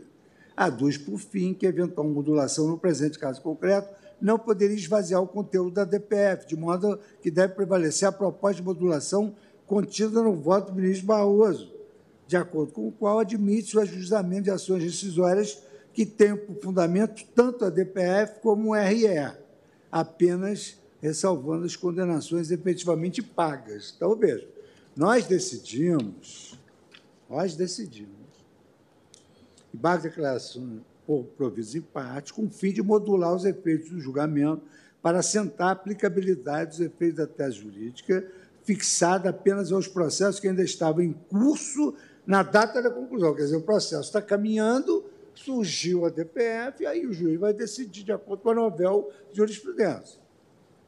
Restando obstado, foi decidido isso pela maioria, restando obstado o ajuizamento de ações decisórias contra decisões transitadas em julgado, antes mencionado, da, uh, que tenham a súmula 331 por fundamento. Por que, que nós chegamos a essa conclusão? Nós chegamos a essa conclusão porque, se nós não tivéssemos feito isso, nessa decisão, que não tem omissão nenhuma, nós propiciaríamos as empresas que foram condenadas em decisões transitadas em julgado a reconhecer um vínculo empregatício, mercê da nossa admissão pela terceirização, e elas, na ação trabalhista, devem ter oferecido oposição à ação trabalhista. Não, não tem direito de trabalho aqui, aqui é terceirização. Bem ou mal, mal bem, os empregados foram a todas as instâncias e obtiveram uma decisão transitada de julgado dizendo: não, vocês não são terceirizados, vocês são empregados. E aí nós decidimos que a tese da terceirização ela se aplicava apenas aos processos que estavam em andamento. Porque, como o Supremo mudou a sua jurisprudência, elas teriam oportunidade, a, a, a, o juiz teria oportunidade de ação ainda em tramitação adotar a tese do Supremo. Agora, acabar, quer dizer, depois que o processo transitou em julgado, nós entendemos que o juiz não julgar errado. É julgar de acordo com a tese do, do, que vigorava à época. Então, essas decisões transitaram em julgado. E a maioria entendeu de estabelecer a tese que se aplicaria apenas aos processos em curso, vedada realmente, restando obstáculo do ajustamento de ações decisórias contra decisões transitadas em julgado, com base na súmula 331 do TST, em razão até de segurança jurídica. Pois bem, qual é a minha proposta aqui? Os 15 minutos que Sua Excelência o Presidente me deu. Vossa Excelência tem todo o tempo do mundo. Não, mas vai ficar claro. Não, também não precisa. Eu apenas procurei no meu voto transcrever debate para mostrar que realmente na DPF não houve modulação. Realmente o voto é longo, tem 33 páginas, mas é exercício de dever de ofício isso. Pois é, pois bem. Item primeiro da emenda. Os embargos de declaração, nos termos do artigo 1022, constituem recurso voltado à correção de eventuais equívocos, etc., precedentes.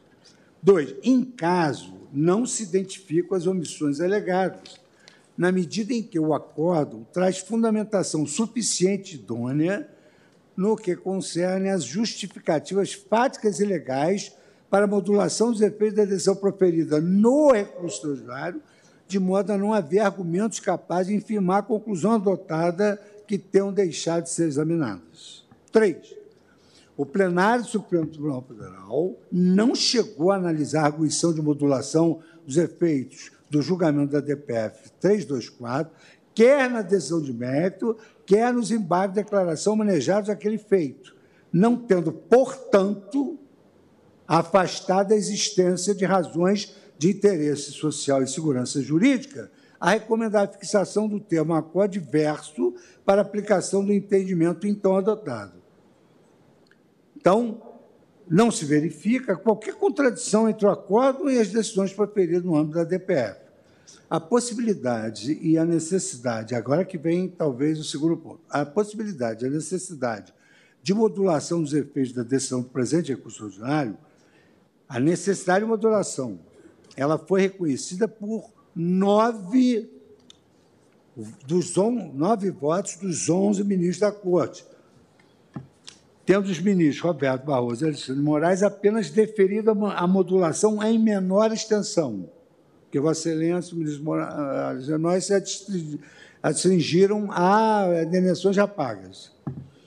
A exigência de quórum qualificado, aqui também vem uma questão formal. A exigência de quórum qualificado de dois terços para modulação deve ser observada apenas para que se autorize o afastamento postulado da nulidade ab início da lei declarada inconstitucional. Então, a modulação, para afastar a, a eficácia ex tunc da declaração de constitucionalidade, ela exige dois terços para a modulação. Uma vez alcançado o referido quórum a questão relativa à melhor forma de equacionar o risco à segurança jurídica e o interesse público afirmado pela maioria qualificada do colegiado deve ser resolvida pelo voto da maioria absoluta dos ministros da Corte. Então, nove disseram, vamos modular.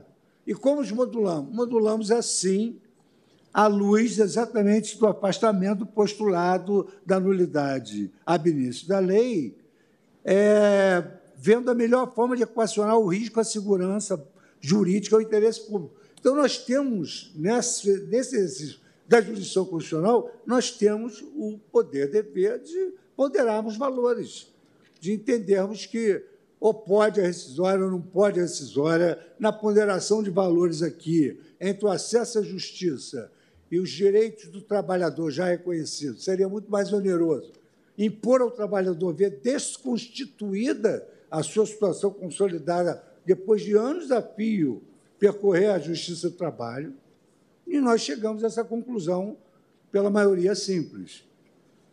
No caso concreto, não há que se invocar a aplicação da técnica do voto médio para a definição da extensão da modulação, na medida em que não se tem situação de dispersão decisória que inviabilize a identificação de um, de um posicionamento majoritário do colegiado.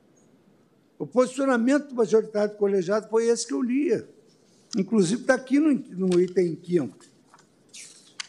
Embargo da declaração provisa em parte, com o fim de modular os efeitos do julgamento para assentar a aplicabilidade dos efeitos da tese jurídica fixada apenas aos processos que ainda estavam em curso na data da conclusão do julgado.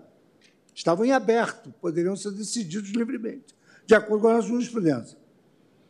Restando é, em 30 de 8 de 2018, que estavam em aberto em 30 de 8 de 2018, restando obstado o ajuizamento de ações decisórias contra decisões transitadas e julgados antes de 30 de 8 de 2018 e que tenham a súmula como fundamento.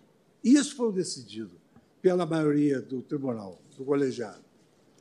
Aí aqui ele trazem uma discussão a discussão que se traz aqui é se essa modulação poderia ter sido feita por esse quórum.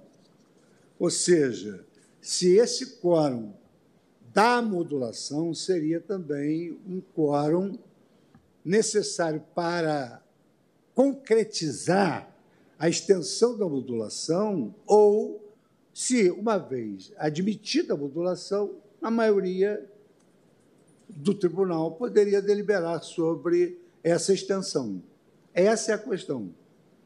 Então, nós já decidimos, não há omissão, chegamos a essa conclusão, e agora se traz essa questão infringente de se suscitar essa dúvida. São dois terços ou a maioria do tribunal? Essa é a questão formal que se traz aqui é, nesses embargos de declaração. Ministro Fux, Vossa Excelência me permite apenas claro. para entender, e estou acompanhando o voto de Vossa Excelência, o que Vossa Excelência está trazendo ao colegiado é o direcionamento no sentido de que, decidida a modulação por dois terços, o modo com que essa modulação será feita poderá ser deliberado por maioria absoluta nos termos do isso. Código de Processo Civil. Isso. Pois não. E era um RE, porque na DPF não houve modulação. Ah, eu, eu quero dizer que eu concordo com a tese 2. A questão é, nós, a tese 2 é, é a do quórum. Acho até que nós temos precedente quanto a isso, mas há uma questão prévia aqui é, que, que eu acho que nós precisamos equacionar. É que quando nós julgamos a DPF, houve embargos de declaração e o tribunal deliberou não modular. Para lembrar, havia uma DPF e um recurso extraordinário com repercussão geral, ambos discutindo a possibilidade ou não de terceirização da atividade fim. Isso. E com isso nós superamos uma súmula do TST em ambos os julgados e entendemos que era possível a terceirização da atividade fim. Na DPF houve embargos de declaração pedindo modulação e nós rejeitamos. E depois, quando chegou o pedido é, do RE, no, no RE, em plenário virtual, a maioria acompanhou o relator, que modulava na linha do que acaba de reexpor. Então, há uma questão prévia que nós precisamos decidir se, tendo negado a modulação na ADPF, se nós podemos revisitar o tema na repercussão geral. É, se a resposta for negativa, por entendermos que a preclusão, ficaria prejudicada essa discussão. Se a resposta for positiva, aí nós temos a questão do quórum e temos a questão da proposta em si do ministro Fux quanto a não apenas respeitar o que já houvesse sido pago, mas também é, bloquear a possibilidade da, do ajuizamento de ações rescisórias. Agora, ministro, nós julgamos juntos tudo. O RE é DPF. Não, na, no, no, julgamento originário, sim. Mas, Mas aí, nos embargos de declaração lá, nós já julgamos e dissemos não modulamos. É, eu, eu, pessoalmente, embora eu tenha parcialmente acompanhado Vossa Excelência, é, porque no plenário virtual, no volume que tem sido, às vezes, algum detalhe escapa, é. É, e não me dando conta de que havíamos rejeitado a modulação, e acho que ninguém se deu conta, é, muitos de nós votamos pela modulação no recurso, no, no, na repercussão geral. Então, acho que é uma questão prévia que nós precisamos decidir. Senhor presidente. Não havendo modulação na DPF, podemos modular no, na repercussão geral do mesmo objeto? Considero que essa é uma decisão importante. Pois não, ministro Dias Senhor presidente, para usar uma expressão do ministro Marco Aurélio, o embrulho está pautado está colocados no plenário. Somos 11, atualmente 10, há uma cadeira a ser preenchida. E, portanto, sempre que o tema é revisitado, pode-se sim enfrentar a questão da modulação. Até porque aqui trata-se de modulação, nós não vamos represtinar uma decisão que declarou inconstitucional uma lei ou algo assim. Tá? Né, todos nós temos recebido recebido inúmeras reclamações. Inúmeras. Nós estamos julgando reclamações né, às montanhas aqui relativa a esse tema da pejotização. E, sinceramente, sem é, querer adiantar, mas adiantando posição, eu penso que é muito sábia a solução que o ministro Luiz Fux traz, no presente caso, até porque nós não tínhamos a dimensão, né, talvez por conta exatamente do caso vir em tese, em abstrato, das questões relativas ao mundo concreto, ao mundo real. Ou seja, o tema está colocado, nós estamos aqui a reavaliar ou rever a decisão da DPF, mas a pensar a respeito da necessidade ou não da modulação para a decisão que, ora, vamos proferir nesses embargos de declaração. Então, eu me adianto, senhor presidente, dizendo que eu sou favorável, sim, à possibilidade, até porque nós revogamos súmulas, nós podemos revogar súmulas, nós revemos repercussão geral que já foi reconhecida, porque depois é, se entende que aquele caso não era de natureza tão evidente como é, anteriormente, em dado momento, se pensou. E, então, eu sou favorável, senhor presidente, sim, à possibilidade de, mesmo o tema tendo sido enfrentado numa ação abstrata, poder enfrentá-lo agora, até porque são os limites das consequências da decisão. E eu também gostaria, senhor presidente, só de aqui nós aproveitamos, Vossa Excelência diz, na DPF não houve modulação. No recurso ordinário, houve modulação. Então, se é possível, no recurso ordinário, houve modulação. Não, não há nenhum erro procedendo da Corte em ter modulado o RE e não ter modulado na DPF. Não há erro em procedendo, mas há uma contradição clara. é, mas eu entendi. O que o ministro Dias Toffoli acabou de dizer é que a gente tem o poder de rever as próprias decisões. E, e portanto, nós podemos chegar à conclusão que deveríamos ter modulado na DPF e não modulamos, e, portanto, resolver modular aqui, pode acontecer. É... Então, eu, eu vou submeter à votação, inicialmente, a questão de, da revisibilidade ou não do que decidimos. Pois não, ministro. Previamente, ministro Barroso, senhor presidente, é, até para melhor compreensão da discussão. Na DPF, nós já temos trânsito em julgado há mais de dois anos. Ou seja, o prazo para uma possível rescisória já se esvaiu. Então, não tem efeito prático hoje rever essa decisão, na minha visão. Ela transitou em julgado, segundo minhas anotações, em setembro de 21.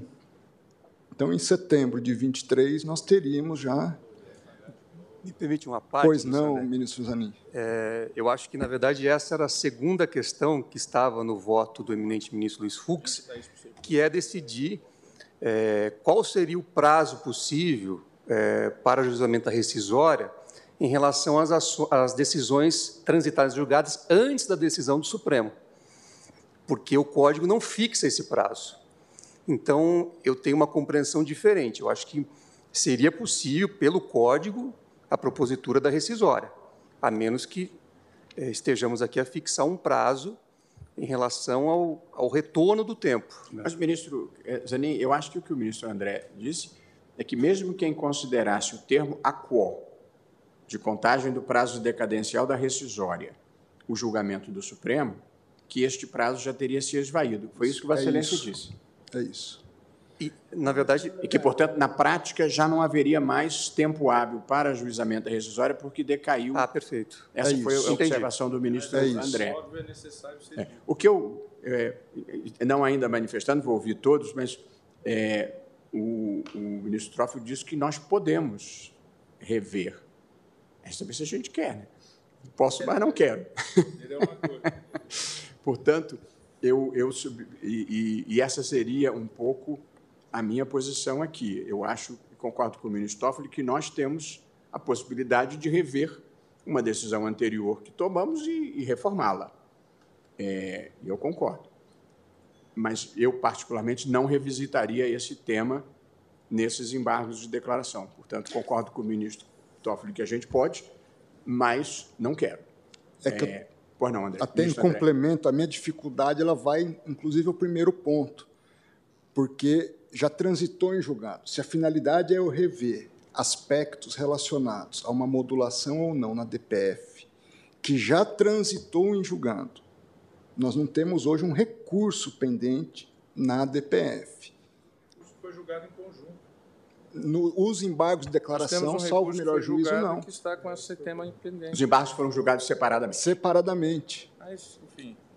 Por isso, eu, eu, me, eu, inclusive na primeira questão levantada, eu não vejo possibilidade hoje de nós revisitarmos os termos da DPF. Nós temos possibilidade de revisitar os termos da, do recurso extraordinário. Porém, o recurso extraordinário ele já também fez uma previsão que a tese se aplicaria apenas aos processos que estavam em curso, ou seja, já não há discussão sobre possível rescisória. Nós já vetamos ali a possibilidade de rescisória, porque demos a aplicação, em efeito prático, apenas aos processos em curso, os processos que já tinham transitado em julgado, portanto, nós negamos a possibilidade de rescisória. Está claro nos embargos. Por isso que eu, eu não vejo hoje essa possibilidade de nós fazermos essa rediscussão. Não, é, esse cálculo cronológico que o, que o, ministro André faz é muito importante. Eu, eu confesso que eu não havia feito. Do, da publicação do acórdão da DPF, que considerou válida a terceirização para cá, já se passaram os dois anos. Então, acho que a discussão passa a ser puramente teórica, porque já não cabe mais decisória mesmo. Pois não, ministro Fachin. Presidente, eu depreendi e até fiz uma intervenção para compreender bem o que o ministro Fux está eh, trazendo e reiterando, é que Sua Excelência está negando provimento aos embargos de declaração. Isso. Portanto, ele está mantendo, tal como se passou a decisão que foi tomada no âmbito do recurso extraordinário. De modulação. É, o problema é, é, saber se a gente caiu em contradição ao modular a repercussão geral. Mas se se argumentar de uma eventual contradição, e seria uma eventual contradição externa entre o julgamento extraordinário na DPF, nós teríamos que dar, portanto, uma certa similitude a, aos dois procedimentos para entender que a decisão na DPF teria digamos assim, uma força tal para impedir a decisão que se tomou no recurso extraordinário modulando. Eu, de fato, quando votei, votei no plenário virtual, já votei consciente de que a solução dada pelo ministro Fux também me parece, é, salvo melhor juízo da compreensão majoritária, também me parece adequada no sentido de assentar aquilo que já se deliberou no recurso extraordinário. Isso e, portanto, por isso que Vossa Excelência está rejeitando os embargos de declaração. Claro. O modo pelo qual se chega a este, a este resultado, vale dizer se é rejeição, se é eventualmente uma negativa de provimento, até mesmo não conhecimento, isso me parece de fato irrelevante. Creio que a decisão foi tomada por maioria no recurso extraordinário, e é, em embargos de declaração rever essa decisão, nós vamos estar, de algum modo, rejulgando uma decisão, um feito cuja decisão já foi tomada. Por isso, é, no meu modo de ver, até em homenagem à segurança jurídica, eu não abriria este pacote. Eis que a decisão tomada no extraordinário não me parece que está uh, contaminada por qualquer tipo de contradição que nos autorize a ingressar nesse campo.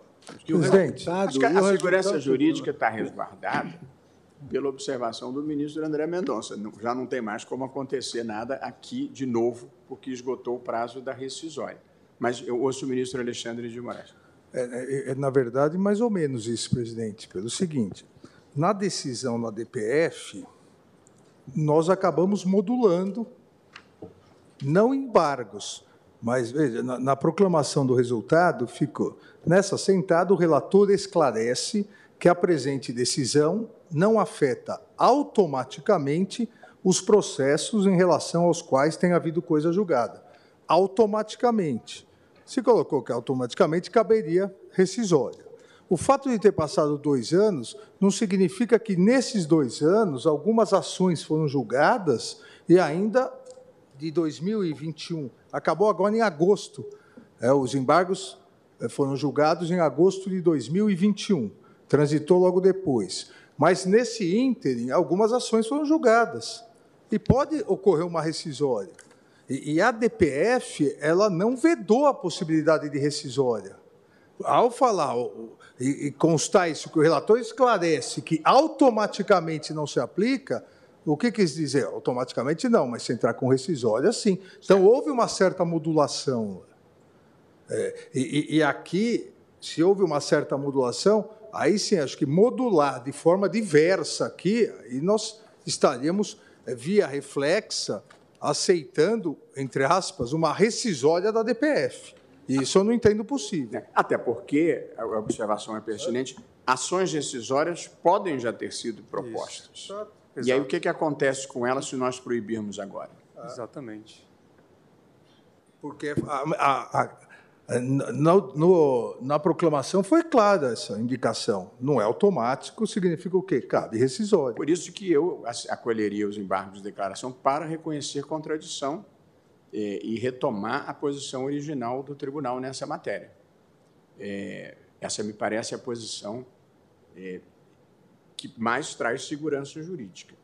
É, mas, de novo, vamos, vamos ouvir. Eu, eu ouço o ministro Cristiano Zanin sobre a questão, eu não vou dizer mais prejudicial, porque eu concordo com o ministro Toffoli que nós poderíamos. Nós não podemos nos amarrar. Portanto, não é prejudicial. Isso, isso eu também concordo. Mas eu gostaria de saber se Vossa Excelência acha que devemos reabrir essa discussão ou não. Se entendermos que não devemos, nós reformaríamos a decisão dos embargos de declaração anteriores. Perfeito. É, é isso. Senhor presidente, renovo meus cumprimentos a todos. É, realmente, essa, essa questão tem a sua complexidade, por isso que eu pedi é, o destaque. É, Parece-me, efetivamente, que aqueles que confiaram no resultado do julgamento da DPF, eventualmente tenham ajuizado ações rescisórias, é, poderão sofrer um prejuízo se considerarmos que a decisão dos embargos de declaração no recurso extraordinário é, é válida e, e, eficaz. E impede. E impede, portanto, a propositura ou a continuidade, talvez, de algumas ações rescisórias. É, por outro lado, a, a, a ressalva feita no julgamento é, da modulação, no sentido de que seria é, dispensando a restituição de valores recebidos de boa fé, é, também me parece uma ressalva importante. É, então, nesse caso, eu acho que, diante da, da realidade que se mostrou é, com a propositura de reclamações e outros desdobramentos, eu acho que seria importante fazer esse esclarecimento a despeito do trânsito em julgado da ação rescisória e, eventualmente, do impacto que isso possa ter nas rescisórias já propostas. Eu, eu acho que essa, a, a, tanto a fala do ministro André Mendonça quanto a preocupação que Vossa Excelência externou, elas estão convergentes com a minha preocupação. Se disser que não tem que devolver o que recebeu de boa-fé, tole turquense, aceite qualquer tipo de denominação que se queira dar provimento de embargo para dizer isso, desprovimento, enfim. Eu acho importante é que nós ponderamos a época que o risco de segurança jurídica era maior para o empregado, que tramitou durante anos na Justiça do Trabalho e obteve uma indenização. E nós sabemos que há casos de, de, de terceirização que são simulados. Nós temos jurisprudência Sim. de um lado e de outro. Ah, não quer vou... dizer que criou a, a pejotização resolveu todos os problemas. Tem casos de simulação Sim. de pejotização. Ministro, Permite, ministro Alexandre de Moraes. Veja, é, Vossa Excelência, no início, disse, e, e, lendo depois, como também fez o, o ministro Ninho, o dispositivo e a proclamação da DPF, nós deixamos de modular nos embargos na DPF, e foi por unanimidade, porque nós já havíamos modulado na própria decisão da DPF. É, nós colocamos é, que estava ressalvado condenações executadas e pagas de boa-fé e que automaticamente não haveria rescisão da coisa julgada, ou seja, a possibilitar. Isso está no- Está na DPF. Então, na verdade, nós modulamos lá, que como Tá, nós modulamos no corpo da decisão, depois, quando veio o pedido nos embargos, nós, corretamente, entende? É, nós afastamos, é, o, julgamos improcedente os embargos. Então, qualquer modulação diferente realmente vai entrar em contradição. Mas, Essa ministro obs- Alexandre, Perdão, ministra Carmen, Vossa Excelência tem a palavra. não apenas para ponderar, eu acho que o que se teve na, na parte dispositiva do, da ADPF nem seria uma modulação, mas a definição dos limites e dos efeitos daquela decisão. E, e, na sequência, vieram os embargos pedindo uma modulação, ou seja, a gente modula, em geral, dizendo os efeitos se produzirão a partir de, ou com tais consequências. Mas, como já se tinha desenhado e limitado os efeitos, ou retirado limites que poderiam ser considerados indevidos, então, o resultado dos embargos foi no sentido de que não precisa ser dado novo prazo, porque nós já dissemos que nem é automaticamente, o advérbio afastava a impossibilidade absoluta de rescisória, de um lado, e, de outro, a fixação de um período. Me parece que era, era este o teor.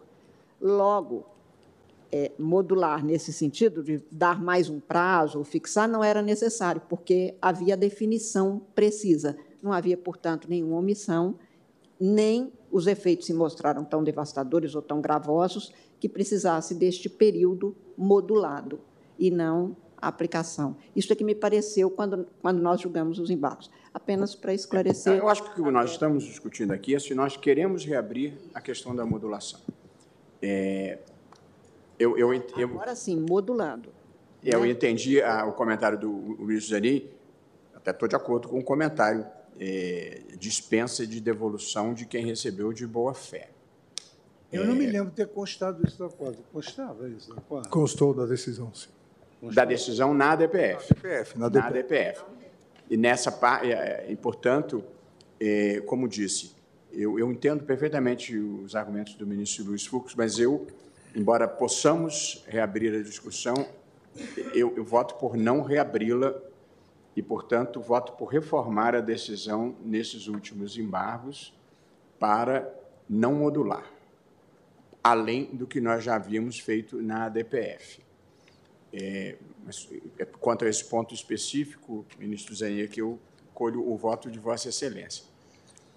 Eu até podia suspender o julgamento, mas a verdade é que não vai ficar mais fácil amanhã, vai continuar difícil. Então, É, Eu, eu não sei, senhor presidente, é se me maioria- permite. Pois não, uma ministro André. sugestão é quando o ministro Zanin pediu destaque, nós, eu já estava preocupado com esse caso, muito em função não da discussão que estamos tendo agora, mas em função da questão da constitucionalidade ou não do parágrafo 15 do 1525 do CPC.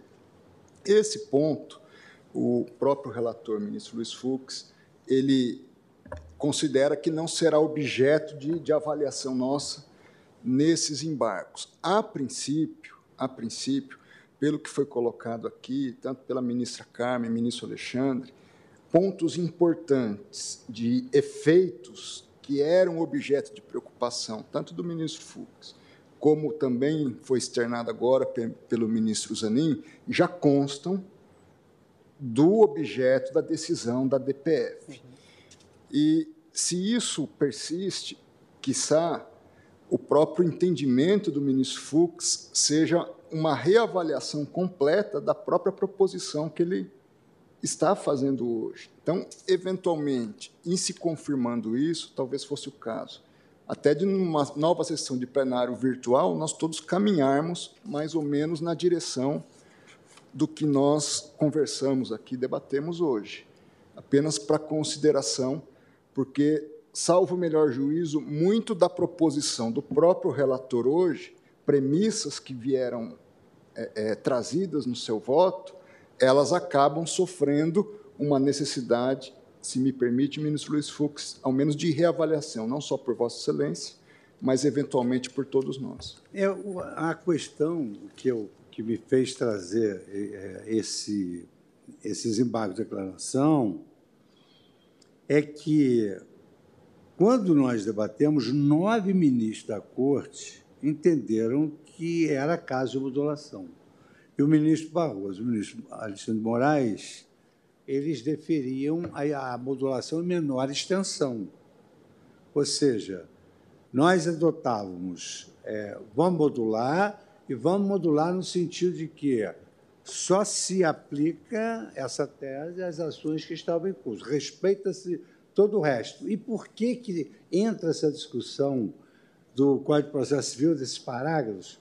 Porque houve aqui, uma, um, no meu modo de ver, uma ótica equivocada.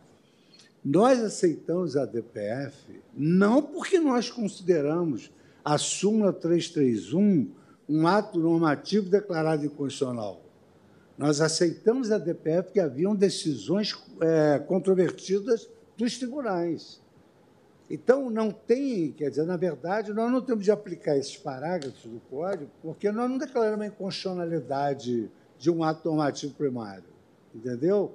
Então, a questão era uma questão objetiva mesmo. Estamos julgando essa, é, essa questão é, jurídica. Havia uma súmula, nós entendemos que essa súmula ela estava substancialmente equivocada, porque era admissível a terceirização na nossa concepção da atividade fim, e ao reconhecermos a possibilidade de terceirização da atividade fim, dissemos, olha, o que tiver em aberto pode aplicar essa nossa tese. O que passou, passou. Foi assim que nós entendemos de proteger a segurança jurídica. Em favor de quem? Em favor do empregado, em favor do trabalhador. Nós fizemos uma ponderação. Qual é o, maior, risco maior para o trabalhador? É, a gente, nós poderíamos ter dito, não, aqui, por exemplo, é, por que foi menor extensão? Porque o ministro Alexandre Moraes e o ministro Barroso entenderam que só em relação às indenizações já pagas. Foi, foi, houve essa limitação e nós entendemos, a, a maioria que entendeu pela modulação, entendeu pela modulação e, com maioria absoluta, entendeu que poderia ser é, mais extensa essa modulação. Ela Vedando a rescisória. Hein? Vedando a ação rescisória. rescisória. Agora, como é, é, é claro, eu, eu não estou aqui para disputar posição. Eu acho que a melhor solução vai ser do colegiado. É claro que se nós podemos rever, claro que nós podemos rever, inclusive, essa conclusão podemos rever essa conclusão. Não, não, nós já sentamos que podemos. Agora estamos discutindo se queremos. Pois é, exatamente. O que, que, que, que nós preferimos em termos de ponderação de valores? Permitir que, muito embora o ministro Alexandre, o ministro é, André Mendonça tenha aduzido aí uma impossibilidade temporal de, de ações decisórias, o ministro Alexandre tenha lembrado que pode ser que ainda esteja em curso, eu acho que nós podemos, é, eventualmente, rever essa posição de admissão ou não de. É, eu, eu acho que, no fundo, embora a questão teórica seja importante, do ponto de vista prático, eu acho que nós não temos um problema, salvo esse que o ministro Alexandre apontou, é. que é se nós vedarmos as ações decisórias agora, como ficam as que já foram ajuizadas. Acho que esse é o único problema prático que restaria é, nesse momento para ser equacionado. É, eu, de novo, acho que a segurança jurídica indicaria o caminho de não mexer. É, mas eu, eu, eu, agora preciso tomar o. Eu sei que a questão é difícil, está todo mundo refletindo ainda, mas eu preciso tomar voto. Ministro Cristiano Zanin, Vossa Excelência acha que devemos reabrir a questão da modulação e votarmos em uma das linhas que nos embargos de declaração votamos, ou Vossa Excelência acha que, tendo sido decidido na ADPF, não é o caso de voltarmos a deliberar sobre isso? É, essa é a pergunta objetiva. Pois não, ministro Fachin. Presidente, é, é aqui, é, peço escusa, mas a questão é, é exatamente essa, porque, na verdade, os embargos são em face da decisão do extraordinário. Certo, mas há uma contradição com o que decidimos antes. Não, a gente pode reabrir a discussão, mas queremos saber se é queremos. Que, veja bem, houve nove votos pela modulação, sete na linha do ministro Luiz Fux, no acórdão de 2022. Dois ficaram vencidos em empate, modulavam, mas permitiam a rescisória. Vossa Excelência, que foi o relator da DPF, e o ministro Alexandre de Moraes. Eu penso, diante dos debates, senhor presidente, que, que são sempre ricos e importantes, eu penso, Vossa Excelência, por exemplo, acolhe os embargos. Eu, eu acolheria para voltar à posição original. Original da DPF. É. Não, mas nem pode. Pois bem, então não há como dizer que não está aberta a questão. A questão está colocada. Então, o que eu penso, senhor presidente, aqui refletindo, sendo que a minha maior preocupação era a devolução de quem recebeu de boa fé, porque, veja bem, aqui nós damos aos servidores públicos a, a, a, o reconhecimento de que eles, se eles receberam algum vencimento né, de boa fé, não há a possibilidade do Estado reavê-lo. Então, aqui, a forciore, se o empregado... Toff, deixa, me deixa fazer uma pergunta, perdão, perdão pela interrupção. Eu acho que todos nós aqui aquecemos na não devolução do que foi recebido de boa fé. Alguém diverge Isso estando desse? claro, eu... E se nós, se e se nós explicitarmos... Claro, explicitar. Então, Isso. a nossa decisão seria essa. Nos, e aí acolhe para adequar... Acolhemos os embargos de declaração para explicitar parte, é. que ninguém que tenha recebido de boa fé precisa devolver. Estamos todos de acordo quanto a esse ponto? Eu acho que sim. Eu estou. Posso proclamar Essa assim? é a minha preocupação. Está bem assim, ministra tá Carmen? Então, ministro. É, são, são então, acolhidos para fins de esclarecimento. Embargos de declaração, pode anotar, é, embargos de declaração acolhidos para fins, para, para o fim de prestar o seguinte esclarecimento. Dois pontos. Os valores que tenham sido recebidos de boa fé não deverão ser restituídos. Mas, presidente. Pois não, ministro. E, e, o que foi fixado nos embargos anteriores?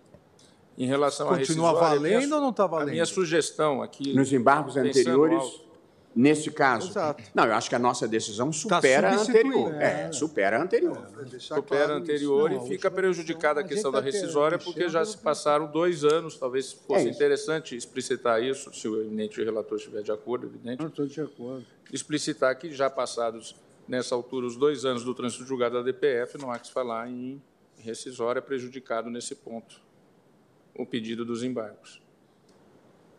Houve pedido, penso, houve, houve. Nesse, nesse sentido de porque houve dois votos vencidos. A questão era a seguinte: é o alcance da modulação. Não teria alcançado oito anos, oito anos, oito votos, é, em razão de dois votos né, terem acolhido os embargos, mas não aceitando a possibilidade de rescisória. Como o ministro André Mendonça lembrou aqui, já houve o trânsito em julgado há mais de dois anos. Então, essa ponta a gente coloca como prejudicado, minha sugestão. Não, mas e as, e, a, e as, rescisórias de andamento? Não. A propositura de novas ações rescisórias. É. é, mas aí, no fundo, a nossa decisão afeta as rescisórias eventualmente em andamento. É, nós não temos nem conhecimento de existência de rescisória. Não, mas, mas, eu, mas todos estamos. Não, não afetaria porque a, a DPF permitiu. Afeta na questão da devolução é. dos valores recebidos é. de boa-fé. A DPF foi mais é. enfática. Por isso que a minha sugestão é. Paga. Bom, mas a, em rigor pode ter algum valor recebido de má-fé e aí a rescisória poderia continuar. Mas se valor tiver sido recebido de boa-fé, a rescisória digo... tem que ser julgada improcedente. improcedente. Eu digo propositura de novas ações decisórias após o prazo do, trânsito, do prazo do trânsito em julgado da DPF. O judiciário chancelou e recebido de boa fé. Hoje, hoje, não teria como haver não, mais mas novas. explicitar é, isso aqui. Isso. Dizer, é aquilo que ah. eu sempre digo. O óbvio, às vezes, precisa ser dito. O Vossa Excelência gostaria de acrescentar a proclamação Minha sugestão. Que não cabem novas ações decisórias porque já decaiu esse direito? Consignando Talvez. O prazo para a propositura das ações rescisórias decaiu na data do trânsito então, em julgado da então, vamos dizer o seguinte, é, é, a questão relativa à ação rescisória fica prejudicada tendo em vista que o prazo decadencial já se expirou. Isso. Em razão do, do da, trânsito da, DPF. do trânsito em julgado da ação, na data do trânsito em julgado da DPF. A contar do trânsito isso. em julgado. A contar do prazo de publicação do trânsito em julgado da DPF. É, assim fica bem. Para não se ter a ideia de que a partir desse julgamento ainda caberiam novas rescisórias diante da. Dá para eu ler ou você quer ler? A preocupação foi essa, eu, mas... É, quem recebeu de boa fé vai devolver. Agora. Mas é, quem recebeu a decisão transitada de julgado recebeu de boa fé. Recebeu de boa fé, com base em decisão judicial. Com Vossa Excelência destacou. Essa era a minha preocupação. Isso aqui está em A, a português? nossa, a nossa jurisprudência com relação a servidores e a forciori, com relação a empregados privados, isso é a mesma coisa. Então, eh, nós vamos, posso, posso caprichar mais na redação, mas ficou embargos de declaração parcialmente acolhidos para o fim de esclarecer que os valores que tenham sido recebidos de boa-fé não deverão ser restituídos. Eh, Relativamente à ação rescisória, fica prejudicada a discussão, tendo em vista já haver fluído o prazo de sua propositura, vírgula, tendo por termo inicial o trânsito em julgado da ADPF. Tá bom. Presidente, eh, na minha percepção, compreendo que essa é a eh, percepção majoritária, mas há quem, hipoteticamente falando, de boa fé, recebeu em face do trânsito em julgado e tem uma rescisória eh, tramitando. Vai ser julgado improcedente. Com essa decisão Com essa decisão. Devolver. Portanto, quem recebeu dizer- de boa fé transitou em julgado, recebido está. Vai ter que provar na ação rescisória que o recebimento não foi de boa-fé. Ou seja, inverte o ônus da prova. Exato. Portanto, todos aqueles que receberam de boa fé, com trânsito em julgado, sem rescisória, ou com trânsito em julgado, com rescisória, estão salvaguardados. Exatamente. Tá. Tá Essa assim? análise da boa-fé, ela fica distrita aos tribunais de segunda instância. Tá bom? Porque nem no Tribunal Superior e nem aqui não vão poder analisar matéria de fato. né? Talvez em relação à primeira premissa, que é a boa-fé, a segunda iniciar com algo como sem prejuízo do, da decisão sobre a questão da boa-fé, há também a não mais possibilidade de novas ações rescisórias.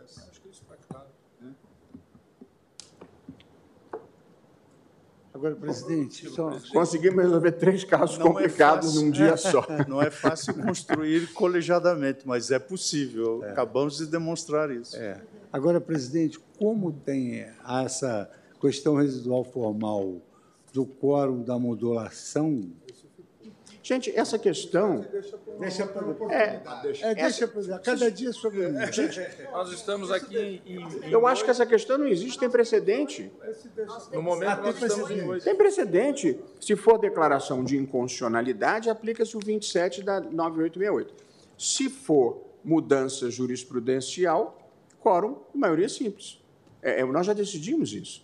Em Portanto, qualquer hipótese, nós estamos em oito aqui. Nós estamos em oito de toda aqui, sorte, presidente. a questão não se colocaria. Mas essa questão, que é uma questão relevante, nós decidimos, acho que antes até do ministro Zeni ingressar, que o artigo 986, o artigo 27 da Lei 9868, que cuida da ação direta de inconstitucionalidade, prevê o quórum de dois terços para se modular o efeito- os efeitos em caso de declaração de inconstitucionalidade. Porém, nós já assentamos que, se não for declaração de inconstitucionalidade, mas mudança de jurisprudência, o quórum para modulação é de maioria simples. Tem um precedente, acho que do ministro Toffoli, eu estou bem seguro que temos um precedente nessa matéria. Questão de hora que, inclusive, foi citado no. É no porque houve uma discussão mas agora foi sobre se. Mas Vossa Excelência, inclusive, destacou isso na época. Houve uma discussão sobre se nós estávamos declarando a inconstitucionalidade de um ato normativo ou estávamos mudando a jurisprudência. E, na verdade, Vossa Excelência admitiu a DPF porque havia divergência jurisprudencial e não porque a súmula 331 era um ato normativo com caráter abstrato e geral.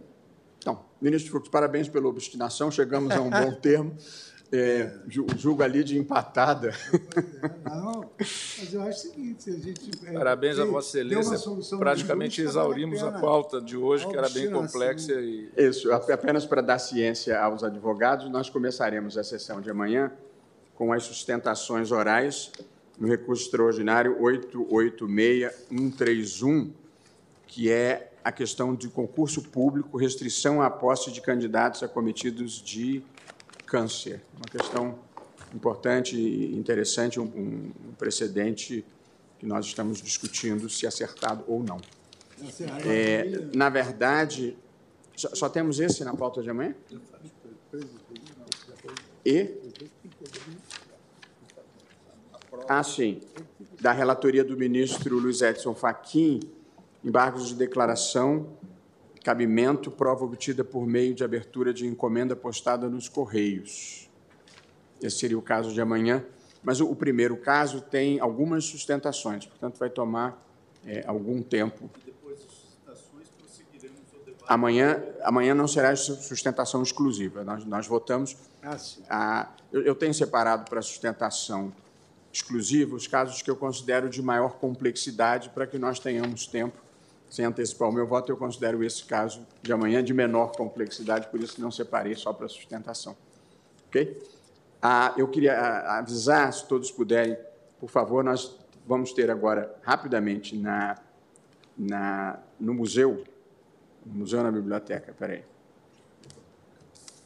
no museu, o lançamento de uma campanha de contra a violência contra a mulher. Vai ser uma coisa bem breve, e se todos puderem comparecer brevemente no museu, é uma campanha, uma campanha graciosa de, de cartoons que procura chamar a atenção para essa epidemia brasileira que é a violência contra a mulher.